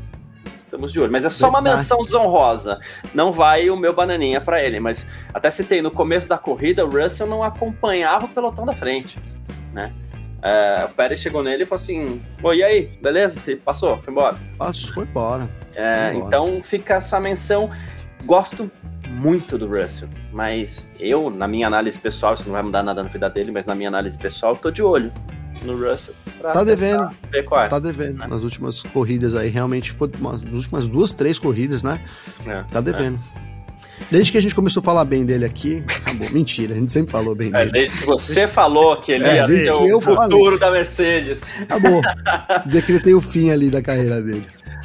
Aproveita, Gavi, é, e já manda seu destaque final nesse domingão. Obrigado pela presença aí. Obrigado você, obrigado Vitor, obrigado todo mundo do chat aí, a galera sempre comparecendo com a gente. Esse domingão, domingão do sol ainda, então aproveitem aí o domingo. Cara, tivemos uma baita corrida hoje, gostei da corrida, de verdade. E digo mais, a tendência da Fórmula 1 tem sido essa. As últimas três corridas, quatro, não foi aquele mega evento que a gente tinha lá, porque também, né, estamos comparando lá com 2021, briga pela liderança, não foi isso ainda. Mas, cara, as corridas têm, têm entregue, né, um pouco do que, do que elas prometem, que é competitividade, do começo ao fim, né, do começo ao fim. acho que hoje a gente, o safety car ajudou muito, graças ao obrigado safety car virtual, né, que a gente teve. A corrida estava caminhando para um marasmo ali, mas aquilo trouxe uma, uma nova dinâmica, então tivemos um bom final de semana, final de semana para comemorar e assim, estamos terminando um fim de semana, né? E já estamos entrando em outro, porque também é Race Week semana que vem, amanhã, né? Para quem, quem diz que o final de semana começa no domingo, então já é Race Week de novo. Para quem diz que começa na segunda, amanhã vai ser Race Week, GP da Inglaterra, em Silverstone, outra pista que eu adoro demais, né? Baita pista, acho que a gente vai ter de novo uma bela corrida. É isso. Boa, perfeito. Obrigado, Gavi. E você, Vitor, seu, seu destaque final nesse domingão? Cara, meu destaque final é dizer que realmente eu gostei muito da corrida de hoje. Uh, de novo, como o Gavi falou, não dá para comparar com 2021, mas aquilo foi um ano muito atípico. A corrida foi boa, é, foi divertida, acho que gerou muito assunto, é, não só na frente, mas também atrás. A gente citou o Devry, né? Imagina que fica a TV normalmente não mostra lá o Devry batendo roda com o Magnussen lá atrás. Tava mostrando hoje que tava tendo ação em todos os lugares. Foi bem legal a corrida hoje. Acho que a Áustria costuma proporcionar boas corridas e a gente teve mais uma hoje mesmo sem chuva. Foi assim que eu comecei falando do parque fechado. Encerro também da mesma maneira, porque gostei muito. Tô ansioso para Inglaterra. Agora, toda vez que tem uma corrida boa, eu fico ansioso para a próxima, mas com o um pezinho atrás, porque eu fico assim, ah, essa foi tão boa. Provavelmente a próxima não vai ser, né? E é uma pista legal que nem sempre oferece boas corridas. Assim. É, eu ia falar, pista legal, mas normalmente as corridas lá não são muito boas, não. É... Ano passado porque... foi, hein? É que tem curvas de alta, é mais, normalmente é mais difícil de ser uma corrida boa porque os pilotos não é, conseguem é, andar foi. próximo, né? Mas tem aquele retão lá mais perto do final, né? Que aí lá também às vezes acontecem umas coisas boas, inclusive é, lá que, que. Acho que foi lá que teve a história do Grosjean, ter a regra de movimentar sob freada, né? Porque acho que o Grosjean lá naquela, naquela reta ele freava e fechava para dentro e aí atrapalhava os pilotos. Aí criaram uma regra impedindo que você mude, mude de linha depois que você tá freando. É, então, enfim, tem uma, tem uma chance aí de ser boa. Mas o, o, fim de semana normalmente é agitado, né? É onde a Fórmula 1 nasceu. Tem vários pilotos lá, então tem o Norris, o Hamilton, o Russell. Então, o público também costuma vir com tudo. Então é, é um fim de semana legal. Espero que a corrida também seja muito boa. É, pelo menos como foi o GP da Áustria. Já vai ser bom com história pra gente conversar aqui no domingão é, depois da corrida. Tá bom? E então... olha, eu acho. Encerrou, Vitor? É, eu ainda não, ia quero fazendo... encerrar. Não, quero Não, não, eu ia falar só pra galera não deixar de acessar o fmonia.net. Todas as declarações do fim de semana, é, galeria de fotos já tá lá. É, os vídeos, podcasts, tudo se acompanha pelo fmonia.net. Ah, o resultado da investigação. Resultado da investigação, bem lembrado, é, que ainda tá rolando, então quando sair, sai lá no F-Mania. Então, convido todo mundo a ficar sempre conectado lá no site, dando F5 para ver o que, que, sai de novidade. Baixa o aplicativo também, que chega a notificação das coisas mais importantes que acontecem. Procura por F-Mania na sua loja de aplicativos do seu celular. E é isso. A gente volta já na sexta-feira com o parque fechado, né? E, e, com tempo real lá no site, enfim, com tudo do GP da Inglaterra, a gente volta a se encontrar. Boa. Você Boa. Fazer, né? Eu ia fazer, eu ia fazer, eu, fazer, eu tive um pressentimento aqui agora, cara. Eu acho que o Verstappen vai ganhar na corrida do final de semana. um abraço pro Neto Boy aí, valeu pelos o comentários. O Gavi tá falando isso pra ver se a corrida vai ser boa, é, né? É isso aí. Pedido do Neto Boy aí, vai que dá certo. Gente, uh, obrigado pela participação de todo mundo, pela presença de todo mundo que acompanha a gente em mais esse parque fechado por aqui. A gente se fala na próxima sexta-feira, depois dos treinos livres aí para o Grande Prêmio da Inglaterra, tá? Em Silverstone. É, na terça-feira a gente tem mais uma edição do nosso F1 Mania em Ponto também, que é o podcast aqui que eu apresento com o Davi, com o Gavi, Davi é ótimo, né? Com o Gavi, que tá lá no Spotify, nos outros players também. Então, muito obrigado pela presença de todo mundo. Um grande domingo para você, aproveita muito aí, que a gente se fala. Valeu. Tamo junto. Informações diárias do mundo do esporte a motor. Podcast F1 Mania em ponto.